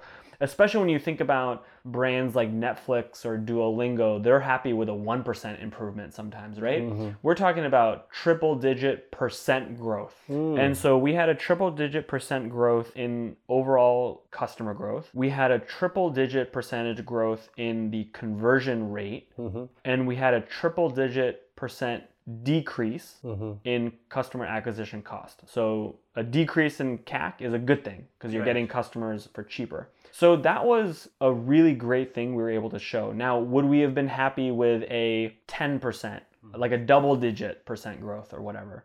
Probably. But the fact that we were able to get triple digit was awesome. And what I mean triple digit, I basically mean between uh, 100% improvement and 999%, right? We saw Right. some number in the middle of that for each of those three metrics. So largely, this thing went off super duper well. Okay, and uh, how do you uh, measure that? Do you get measurement from the sales department and so on? And um, again, do you uh, also nail it down to correlation or causation? Sure. So let's do the first one. Oftentimes, these analytics and stuff can be very, feel like they're very difficult to get or that it's completely out of the hands of designers or whatever. Right. In my opinion, every single person at the company should know those three metrics. Mm-hmm. Now, again, the metrics are conversion acquisition cost, how costly are the customers that we get right? Number two. But how do you measure that? I mean, Sure, sure, sure. So little bit more for. CAC, let's actually start with the first one, which is number of g- customers, right? You Yeah, that's go- that's plain. easy. That's easy. You look in probably Google Analytics, right? Is probably what most designers are used to working in, or at least have heard about it. So you can look in Google Analytics. You can go to the e-commerce section of the site, and you can look at okay, let me look at this period of date range versus this period of date range and how many new customers did I get, right? So you got mm-hmm. that, or the number of new sales. Very easy. Number two is conversion rate. You can do something very similar. You can compare two date ranges and then you could look at the conversion rate. The last one, CAC, is the hardest one to do, which is how expensive or cheap are the customers that I'm getting from a particular time range. So the marketing department should you is usually the one that's going to say we spent 15 million dollars for example in this time range. And what you do is you simply divide that number by the number of total customers mm-hmm. and you'll get your cost per acquisition, right? so you have right. 15 million dollars, you got 15 million customers, it's a dollar CAC, a dollar per new customer. Mm-hmm. And so usually the marketing team when they give that and they show you that the CAC is increasing or decreasing, it's generally a good barometer of how well the company is doing. Right. The other, of course, metric that's also important to look at is this idea of lifetime value. And by the way, there's multiple ways of looking at conversion acquisition cost. That's just one way of doing it.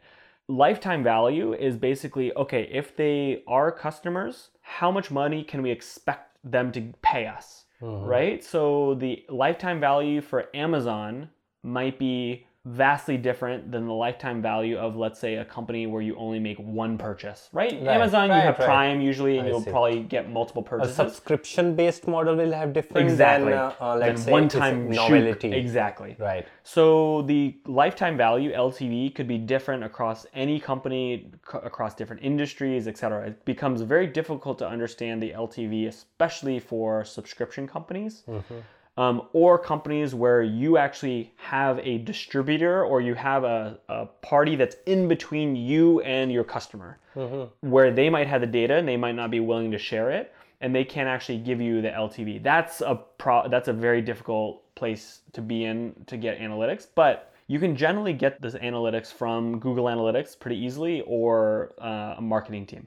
Now, of course, there's different ways of calculating these metrics, but generally the way I described is hmm. overarching the So it shows the efficiency of your graphic design. It can show. So we, of course, had a completely new visual identity.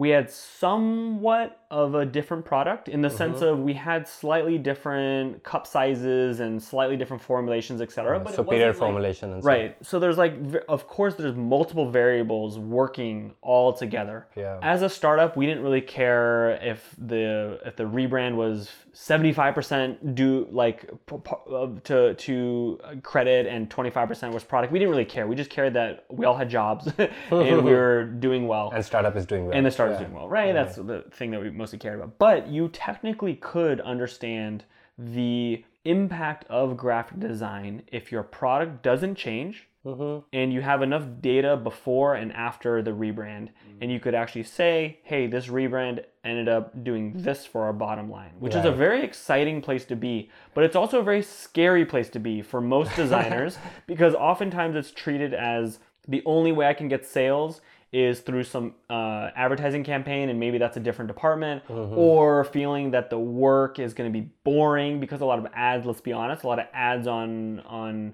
social media, TV, etc., are boring, and so it's treated in this way of marketing versus design, or brand versus product, or product versus marketing. You know, it's it, there's these silos that have been created. But my hypothesis is that if there is a equal amount of product design, brand, and marketing thinking all in one. Of course, there's user experience and all these other ones in mm. there, right? But just for the sake of argument, if there's a more designers that are encouraged and empowered to think in totality of the entire user experience, it's going to be significantly better for our industry. Now, it's going to take us a long time to get to that point, but I'm happy to be a resource if anybody wants to email me and wants more information on how to do that. I'm happy to help more because I want to help the industry grow bigger. Because, in my opinion, And also change in a way, right? Yes. There's this sense of designers, particularly designers in America, that are frustrated by the workplace in some sort of way or frustrated with the work that they're doing and they don't necessarily feel like they're learning anything. Mm-hmm. In fact, in fact, there's a significant percentage of people who are just straight up bored at work, or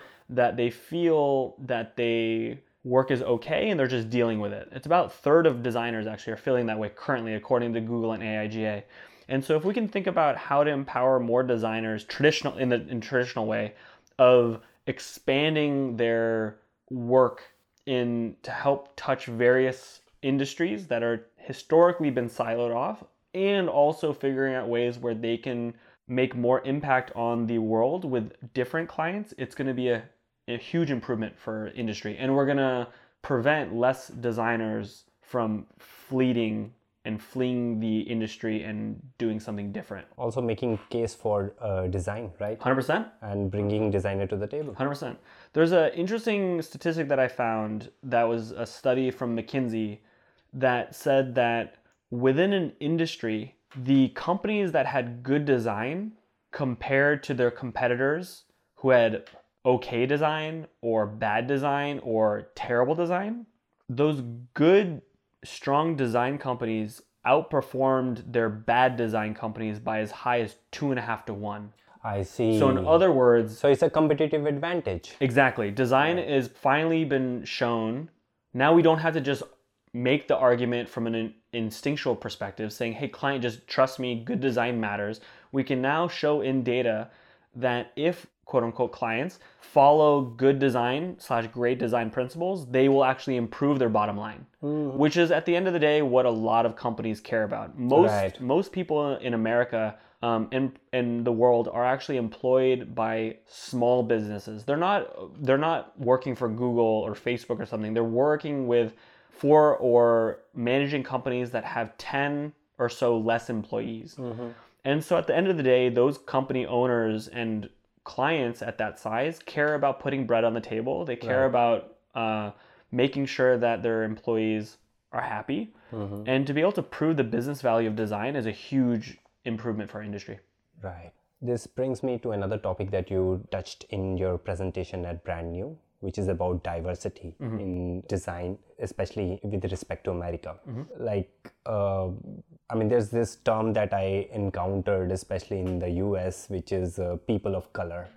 And uh, according to your slides, people of color are hired in lower capacity than the than the non people of color. What is the other term? Yeah, there's basically non POC, right? Okay, or right. POC, right? Yeah, there's a lot of really interesting stuff, and this is a uh, this issue and topic of diversity is interesting for two reasons. One is designers who took the Google and AIGA survey that I mentioned. About 9,400 or so designers took the survey. They ranked diversity in design and tech as the one of the top challenges of the industry today. Now, a lot of those designers sounds like they came from the West.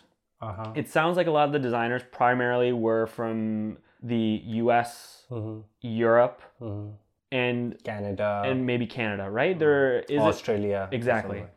Uh, there was a portion, it seemed like, from the raw data that you could surmise that they might be from uh, outside of the, the US. But just by the f- requirement that the people had to be able to respond in English, automatically puts it in more of a Right, Western right. Western based uh, thing. So uh, there's a lot of really interesting things that I took because Google and AIGA they not only published the website designcensus.org, they published you know kind of like this PDF and also these infographics and Mm. stuff, but they also publish the raw data. So they publish the actual. So you can interpret. you could actually interpret and create pivot tables and Mm. and do your own analytics and that's what i did i opted towards doing and going deeper than even they had done Can you explain me the term people of color? Because we don't use that in India. yeah right. Because everyone's everyone's brown there pretty much. So Most of, I mean, yeah, like uh, we have our own um, uh, diversity over there, but uh, it might be different. it's different uh, kind and so people of color is essentially the way in which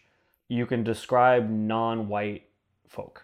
So if you are black brown any shade in between various shades uh, it includes anybody who's non-white mm-hmm. or non-passing white. There's a, there's this interesting idea of if you are not technically Anglo mm-hmm. in heritage, but you can still, if somebody just looked at you on the street, if you could pass as Anglo, then you are might be considered still Anglo. Mm-hmm. So in that way, sometimes perception is not necessarily reality.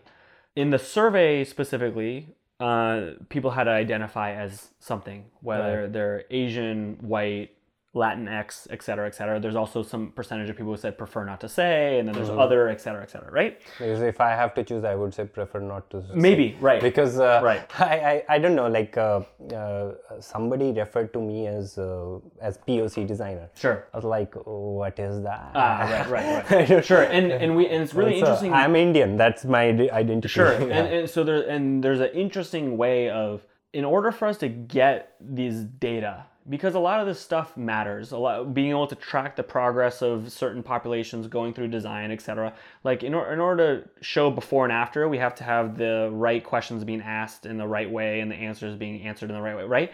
And so there also is an element of making sure that the surveys themselves are um, allow for academic uh, interpretation, but also allows for respondents to give information that they feel comfortable with. And so, for example, we now have this kind of trend of the gender binary and the non-binary and making sure that uh, people who do not, do not fit into this the traditional um, man woman binary that they have a other outlet to do so and making Right. sure that there's progress and making sure that there's barometers so that way we can make sure we are tracking in the right side of history for these things. So yeah there's totally a an element of answering asking the right questions in the right way um, that we kind of touched on earlier when we were talking about user experience.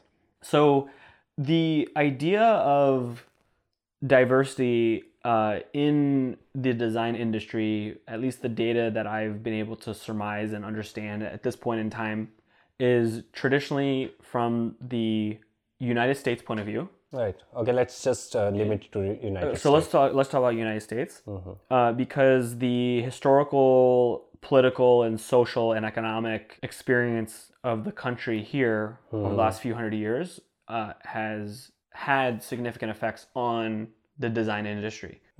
And certain statistics are surprising, certain statistics are not. And so, one thing that we're finding is that there are a significant higher number of white designers compared to people of color. And it's been this way for a long time. Uh, but is it uh, disproportionate with respect to the population of this Yes. country? Yeah. Ah, I see. Yes. I see. So hmm. the hmm. so design designers are not being represented in the same ratios as the general mm-hmm. population. Mm-hmm. Mm-hmm. So what's happening, which is interesting, is that um, I found that it's going to take us another 27 or so years to have parity and reflect the population of where it will be in about 27 years. Uh-huh. So, in other words, it's going to take about 27 years, three decades, right, to mm-hmm. have 50 50 white and non white designers hmm. which is the actual ratio of this country? which which has been estimated is going to be the ratio in about 30 years I or see. so. I there- see, there's, I see. there's so of both course of these ratios matching sources. to yeah. some extent. Yeah. So there's various sources, but regardless of what it's going to be in the future, today we know that the design community, branding, UX, all of that stuff is not reflecting reflective of the general population. I see. That's one one the pro- one the problems, and what what the kind of symptoms are is that one we're not having enough designers of color staying in the industry, mm-hmm. or they are having poor experiences in their field and they're saying, you know what, I'm leaving the industry or I'm, I'm starting my own practice, uh-huh. which I think is a, that in itself is pretty interesting and exciting mm-hmm. in a way of like we're now having people of color starting their own shops. But the fact that about 18 or so percent of people of color are quitting their mm-hmm. job or have quit their job in the past due to discrimination, that's a terrible cause for Right, opening industry, right? Right. And so, what's also interesting is that according to various data sources, the percentage of or at least the sample size of people who are being discriminated or who are having less than ideal experiences at their jobs, the sample size is pretty small. Mm-hmm. And so, what happens with sample sizes that are really small is any addition or a subtraction of even one person can significantly change the Right, statistics, right? right.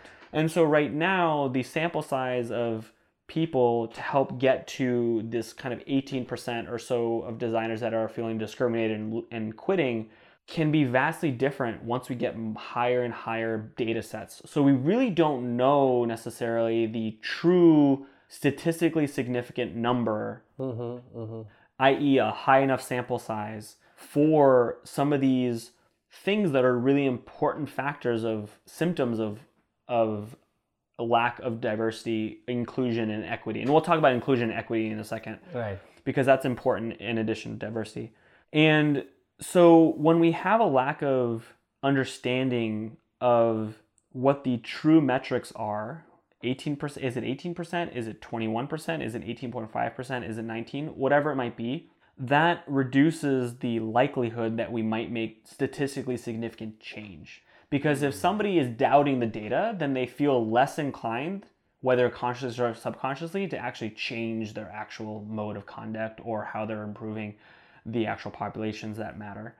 The other thing that I found is when we talk about this idea of drop off rate, like you also can apply this research to look at conversion rate across different stages of your life. So you have internship, then mm-hmm. you have a junior designer, maybe promoted to a mid level designer, senior level designer, a design lead or a manager, you know, a vice president, executive, owner slash mm, principal, right? And mm, partner. Mm. There's drop off throughout that entire process for various populations. And the rate at which we have drop off is different for people of color, mm-hmm. is different for women and non binary folk, and it's different for queer folk. Mm-hmm. Specifically for people of color, people of color are significantly less likely to get promoted between a junior designer to a mid-level designer as compared to a white person. Mm-hmm. Now that's interesting. What's happening then is that it seems like according to my research that a lot of people of color are having less than ideal experiences as a junior designer and are not getting promoted. There's a potentially other problem which is that the people of color don't have a cheerleader for them mm-hmm. that can be like, I see a lot of potential in this person. I trust that they're going to do work, great work as a mid level or a senior level designer. So we have this drop off happening between the early stages of the career. Mm-hmm. Now, that's to say nothing of or another really important topic of a lot of women and non binary folk being promoted from leaders to like executives or owners of mm-hmm. design agencies. There's a very small percentage of design agencies that are owned by non-binary and women. Mm-hmm. That's interesting, I think, too, in itself. It's an important issue that's happening, and and another piece of design research that I found is that a woman feels in order to be successful and get an interview or a job, they have to hit 100% of the job description requirements on a job see. description versus a man.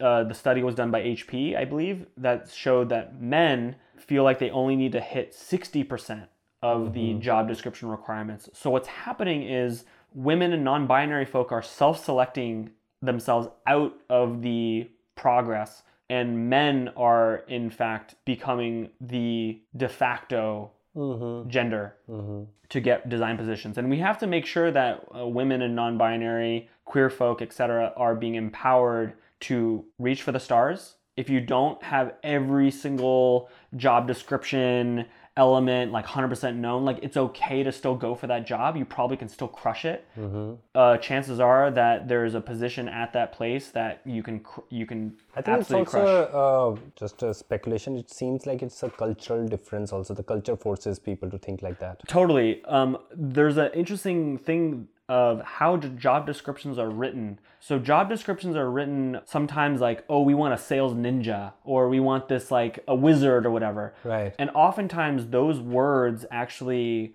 reduce the likelihood of underrepresented people to feel like they are that person. Am I a ninja? I'm not sure. You know what I mean? I see People you're started saying.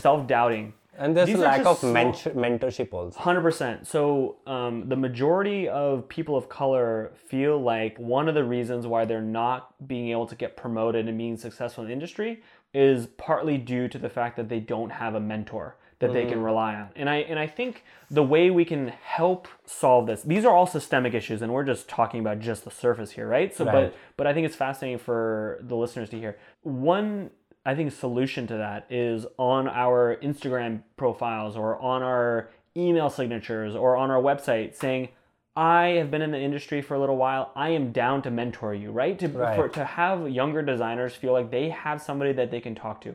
I did not feel when I was younger that I could go straight up to Michael Bierut or somebody else and say, hey, can you mentor me? I just didn't Right. feel like that would be appropriate, right? But if we can have more designers showing up and saying, I am down to mentor you, that's cool. I think these little platforms of these little Instagram bios and all that stuff, it's so easy to change, right? It's so Right, easy to be like, right. hey, I'm down to be a, uh, I am a designer and I'm a mentor, right? And you have both of those in your profile rather than just saying designer. I think the other thing that's a systemic issue is that a lot of young designers or would be young designers don't even know about the career opportunities when they're trying to decide their future and the right and right. I and mean, I can tell you from my own Your experience, perspective. exactly. because, uh, yeah, I'm living in Jammu, like, uh, uh, I couldn't even think about that. Right. I mean, only the city kids knew that there was something like that. Totally. Uh, still, the, is the case. Like, Right. Anyways. Well, it's interesting because we have this, we're living in this paradigm where we have to choose our career path. Generally, maybe it depends on the culture, but like, let's say, for example, between high school and college, and then between college and right after you graduate. And that time period, oftentimes, graphic design, brand identity, product design is not even surface. It's not even a major most of the time. It's- people don't know that there's business behind it. They don't know that they can make money. And so there's a really interesting challenge. And if any of listeners can help me or help us crack this, how could we think about appealing to high school students and college students in some sort of educational way to say, you can do this. You may not have thought about this as a career. This is an awesome career. And here's examples of work that you might have seen out in the world that was actually done by these people. Mm-hmm. And show, you know, look at the salaries for a product manager, look at the salaries for a creative director. Like they're pretty good. They can Actually, in fact, in India, I was surprised that if you're working with a corporate, a designer is getting paid more than an engineer right now. Interesting. You can you believe that? I was surprised when I was talking to some of my friends, and uh, they are engineer now, Mm-hmm. and uh, they told me about the salaries and the general salary, Right. and I was uh, just telling it with the salaries that my friends who worked in corporates Sure. got, designers. Sure.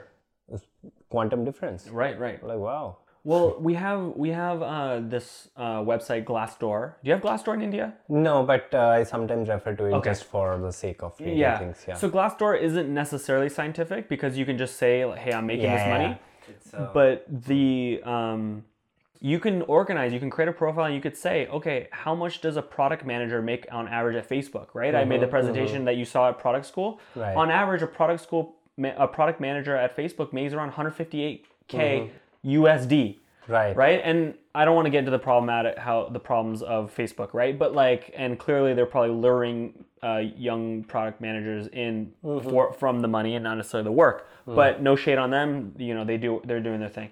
The other interesting thing I think that we're that we're kind of circling around is this idea of brand identity and design in itself as an industry has an identity this mm. idea that we it's ironic that we think about clients and how we can rebrand their company or create a product for them or create this poster for this museum exhibition or whatever we spend so much time thinking about that stuff and putting all of our blood sweat and tears in that Right.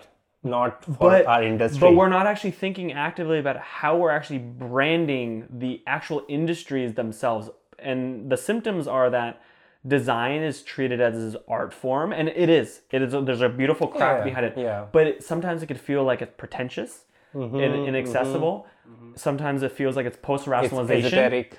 Esoteric. esoteric. Uh, it's in a vacuum. Um, trendy, overly trendy of exactly, hipsters, exactly, right? exactly. That's what I observed also when I got into the industry. Most of the people, like probably 70 to 80 percent of the people I saw, dressed very hip, Right. and uh, were like uh, from uh, affluent backgrounds and families. Like somebody's a right in the family, somebody's a writer, somebody's an artist, and so on. I felt like it was a profession for those people. I mean, I got here by accident, and uh, there, there's a kind of going off of that that's really interesting insight going off of that this idea of we have to take a step back and we have to think about our parents for example how would our parents describe what we do to somebody else. Let's say to a five year old right? That's a good barometer. Explain to me like i'm five right?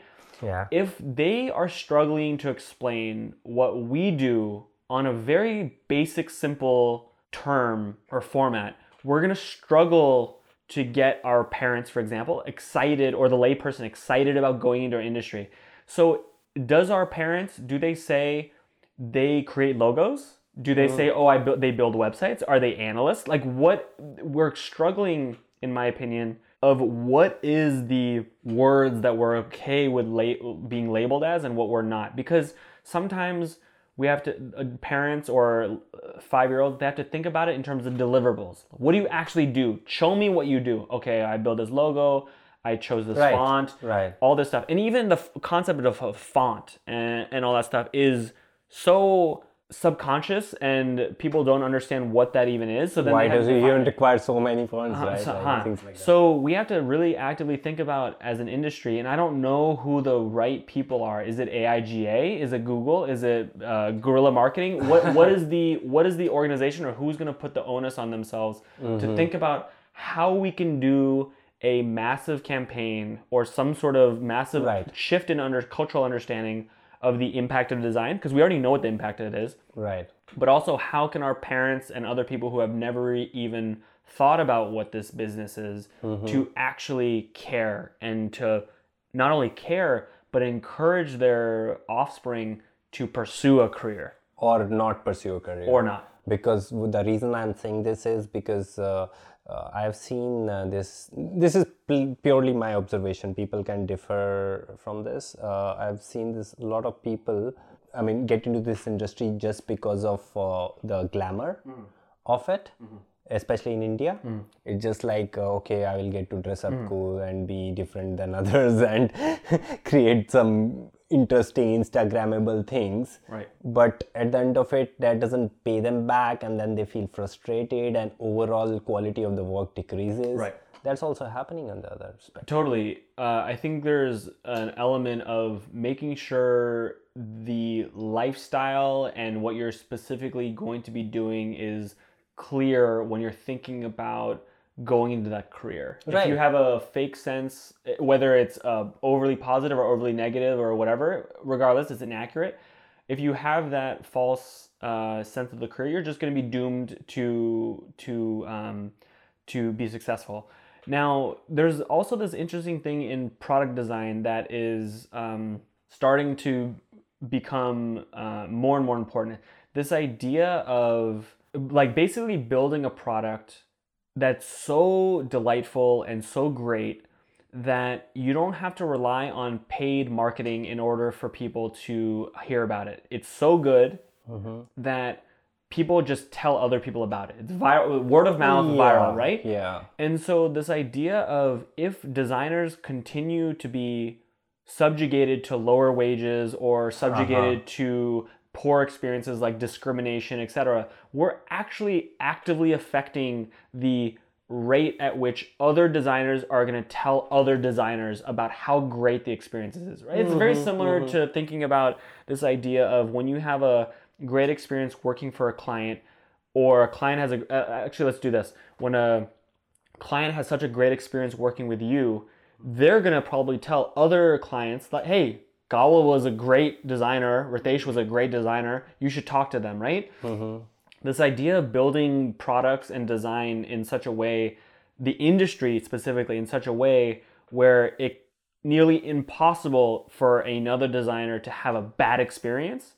Um, and if we unlock those systemic issues or a client a or bad client, then we can we can actually significantly increase the rate at which we get more designers and product people, etc., into the industry. It's mm-hmm. so I think those are some core systemic things like symptoms and problems that I think are really exciting for us to tackle. But I think we're gonna struggle. All right, no, we're gonna struggle to grow as an industry if we don't actively start thinking about this in in very tangible ways. Yeah. None of this is rocket science. It's just a matter of putting resources behind it. I think uh, at least uh, I can talk from the Indian industry point of view. I mean, it's a pretty young industry. Sure. India is a young nation in comparison to America.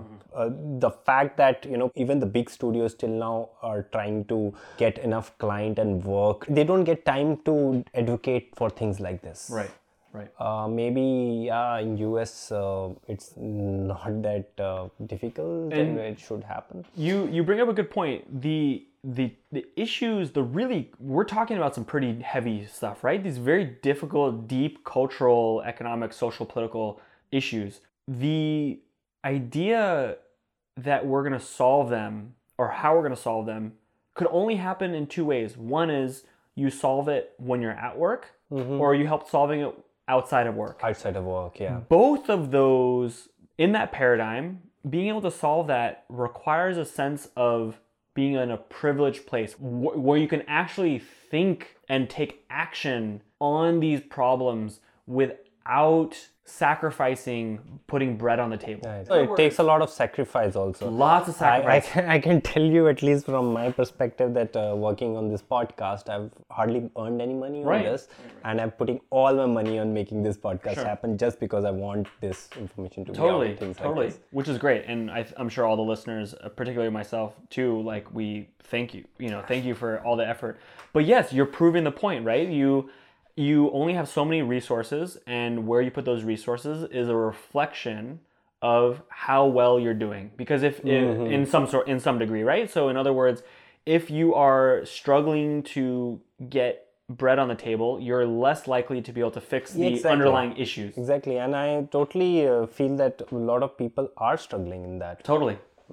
And so I think it's going to be have to be a combination of people who are very privileged, very successful, putting resources behind it, whether it's time, money, energy, whatever, behind helping coordinate it, but at the same time figuring out ways to empower the people who are actually being affected right who actually might not be able to have the luxury of thinking about the how to solve these core underlying issues.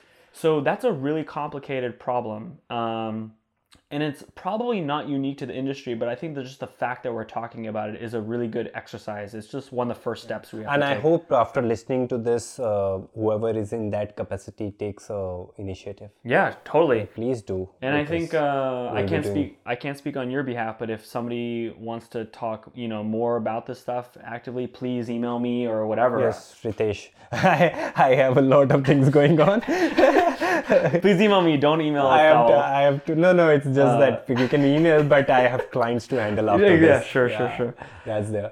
But uh, also um, uh, talking about diversity, I want to come back to that. This is uh, outsiders' insight about uh, talk about diversity in the U.S.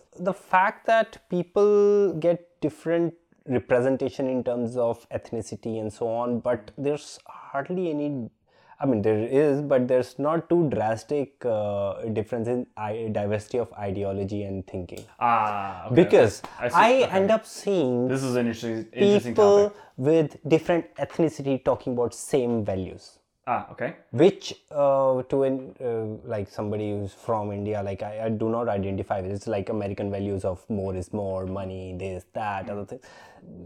I don't know. Like Sure. I mean, what about that diversity? Yeah. So there's there's a lot at play here, right? It's an interesting discussion. So uh, Bec- let's- because because yeah. at the end of it we will have like peop people of uh, all the colors and uh, orientations and uh, genders uh, but all talking about the same thing creating this kind of uh, unified idea of uh, you know these values we will Ah. Sure. follow So there's a few things here, right? This is a really interesting question.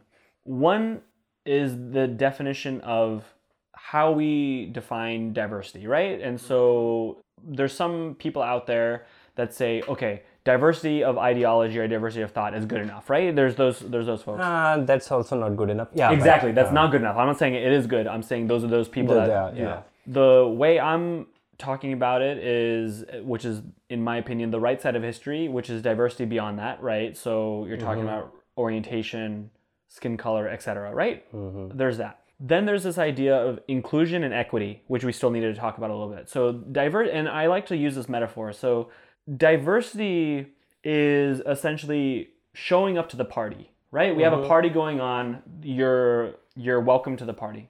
But inclusion and equity are underneath that even further. They're e- uh, even tougher topics. Inclusion is not only inviting you to the party, but you were actually even part of the planning process of the party. You cho- you were able to choose who came, the decorations, etc. So inclusion. So not in other words, not just showing up to the party, but also being able to talk about and engage and taking action on who actually gets to show up, who's invited, uh, what the decorations are, what punch do people drink, all that stuff. Then there's equity, which is one of the hardest issues, which is being able to equally contribute to the music playlist. Mm, You and I both have the same opportunities to choose a song that we want to play. The Larry Kendrick Lamar, whatever it is, right? Right, We right. both are feel like it's a safe space for us to contribute. So there's this idea of when we think about the design industry and some of the things that are happening within it, all three of the those factors, diversity, inclusion, equity, all have to be addressed in order for us to be successful. Now, there's an interesting thing that you were talking about. Uh, if I have to use the same analogy that you used about party and music and so on, I would say that uh, all the people want to listen to EDM, Ah, so, so even if here- they are like now- different now- and different kind of EDM. Right? Now, now you you Nobody cares about jazz or like let's say. Now you bring up a very, very good point. This idea of cultural fit versus mm-hmm. cultural contribution. exactly. So let's talk That's about that. I meant. So this idea of when you are potentially going to be hired at a company, mm-hmm. let's say it's a design agency. Let's talk about that. A design agency, right? They're looking to grow their designers and stuff. And they have this idea of cultural fit. This mm-hmm. idea of, oh, does Kawal, does Ritesh, do they fit in our culture? Now, there's problems with cultural fit. Cultural fit on the extreme end could basically be do they fit with our values in general? Right. Do they follow the same code of ethics? Do they follow the same design philosophy? You know, form versus function, fo- uh, you know, etc Right. all that stuff. That's on the extreme, one extreme. The other extreme is complete groupthink, Mm, where you have a cultural fit where it says, does Kaval and Ritesh, will they abide by our taste in music? For example, you brought that up, right? Will they, will- and so what will end up happening when you think about cultural fit is in that way is all them everyone ends up loving EDM and only feeling like they can produce work that's EDM Right. and not producing work that is outside of that genre. Right. What is the most important thing, in my opinion, is not hiring on cultural fit, it's hiring for cultural contribution, which Ah, basically means, I like right? that. Hmm. Which basically means that we have most likely some similar values. You know, the values, I mean, code of ethics and all that kind of stuff. You know, we right? don't like to hurt each other or something. all that kind of stuff. Yeah, the basic stuff, right? yeah. The basic tenets of just being a human. But I don't care if you like EDM. I don't care if you like techno. I don't care if you like jazz. In Right. fact, I know that two of our founders, for example, love EDM. And I just know that by the fact that you are really interested in jazz or experimental rock or whatever, you're going to contribute to the playlist in a way that's better than if we only had a playlist of EDM Right. so being and this brings me to my point of how design and advertising and any other creative industry should be hiring is we should all be very aware of our strengths and weaknesses. Apparently according to research it's very difficult to correct a weakness. Mm-hmm, mm-hmm. It's much easier and much more efficient to actually just double down on your strength. So, in other words, if you're very good at this specific type of music that you're playing, or outputting this specific type of design, or using this program, it's much better for you to probably continue pushing that uh, and keep doing it, keep doing it, keep doing it, rather than you trying to learn a different program or a different genre or whatever. And if you, or as, as sorry, as an agency, are very aware that we have a very good set of illustrators, we have a very good set of people who know how to pump out vector images, but we are able to unlock a completely amazing set of revenue or amazing set of new business or whatever by having a different person who has a completely different strength that will complement everyone will actively contribute to the entire culture. Mm-hmm. So this idea of companies being more honest with each other, saying, "Hey, we're really good at this. We're really bad at this." Mm-hmm. And not only are we bad at it, but we also should hire for those gaps in our culture. That is going to make our industry better. We're going to start mm-hmm. relying more on cultural diversity, inclusion, and equity, and less on groupthink and making the same work over and over and over again. Because we know that the uh, the more a, an agency hires for a cultural fit, that it could sometimes be interpreted as coded racism or coded language, where mm-hmm. people feel like they're not going to be tolerated or accepted. Mm-hmm but also at the same time the work continues you just make the same work over and over and over again and you're just duplicating it across multiple clients right and it ends up becoming boring for everyone or a lot of people involved and hmm. designers get bored right so that's kind of my overall understanding and belief at least right now of how we can fundamentally change our, the way we hire okay ritesh so, so what's next for you now in your career so I think I want to continue on this amazing upward trajectory. Uh, I've been fortunate to work with amazing people. I've been fortunate to work with some really great brands that I'm really happy uh, have been worked on. And I think what I want to continue doing is pushing this idea of how beautiful of a world we can create if we continue thinking about all of the things that we kind of mentioned about accessibility, product, design, research, all of that stuff, and, and wrap, continuing to wrap it up into packages that make real impact on people's lives. I think I also want to continue thinking about how could we improve and address some of the core underlying challenges that are going to prevent us from growing as fast as I think we could grow, uh, that are more systemic. And I think this balance of me growing professionally, personally, but also making the entire industry grow as a whole and, and, and succeeding, they're not necessarily at odds with one another. I think they kind of benefit, one benefits the other, um, which is really exciting. Uh, of course, the issue of, is of time and resources is how much time do I dedicate to um, working on brands uh, myself and how much time do I dedicate with thinking about how to address some of the core challenges. And I think the way I want to continue doing it is continuing to think about these relatively high impact, low effort th- actions. So every small thing of like raising my hand whenever I hear about somebody needing help, mentoring, etc. Thinking about how to do and put out resources that designers, etc., can use uh, in their own communities, I think is an interesting uh, place to be in. So even things related to reaching out to designers that I know and just asking, hey, are you down to help me think through this for a couple of hours? Do you want to put together some sort of resource? Is a great step in the right direction.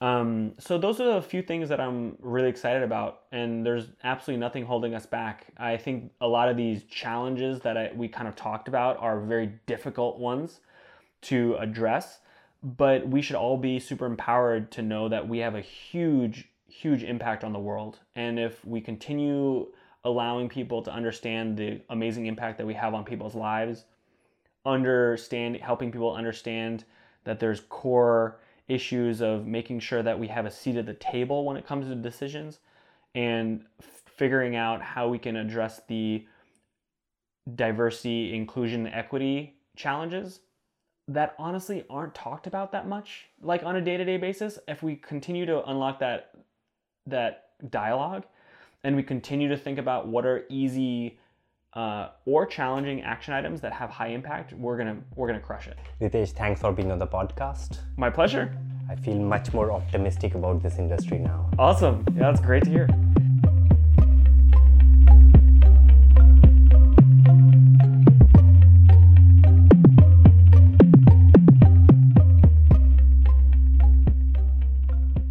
If you find conversations like this valuable and want to help me bring you more content like this, there are many ways you can support this podcast. You can leave a review on the platform you're listening to this podcast on. You can tell a friend about it, or you can also share this podcast on social media. You can also extend a financial support. To know more about that, visit designthisway.com please know that i really appreciate your support and uh, if you have any comments feedback suggestion feel free to get in touch with me on social media or email you can get my email and social media links uh, on my website www.kaval.co in my next episode i have another interesting guest for you. So see you soon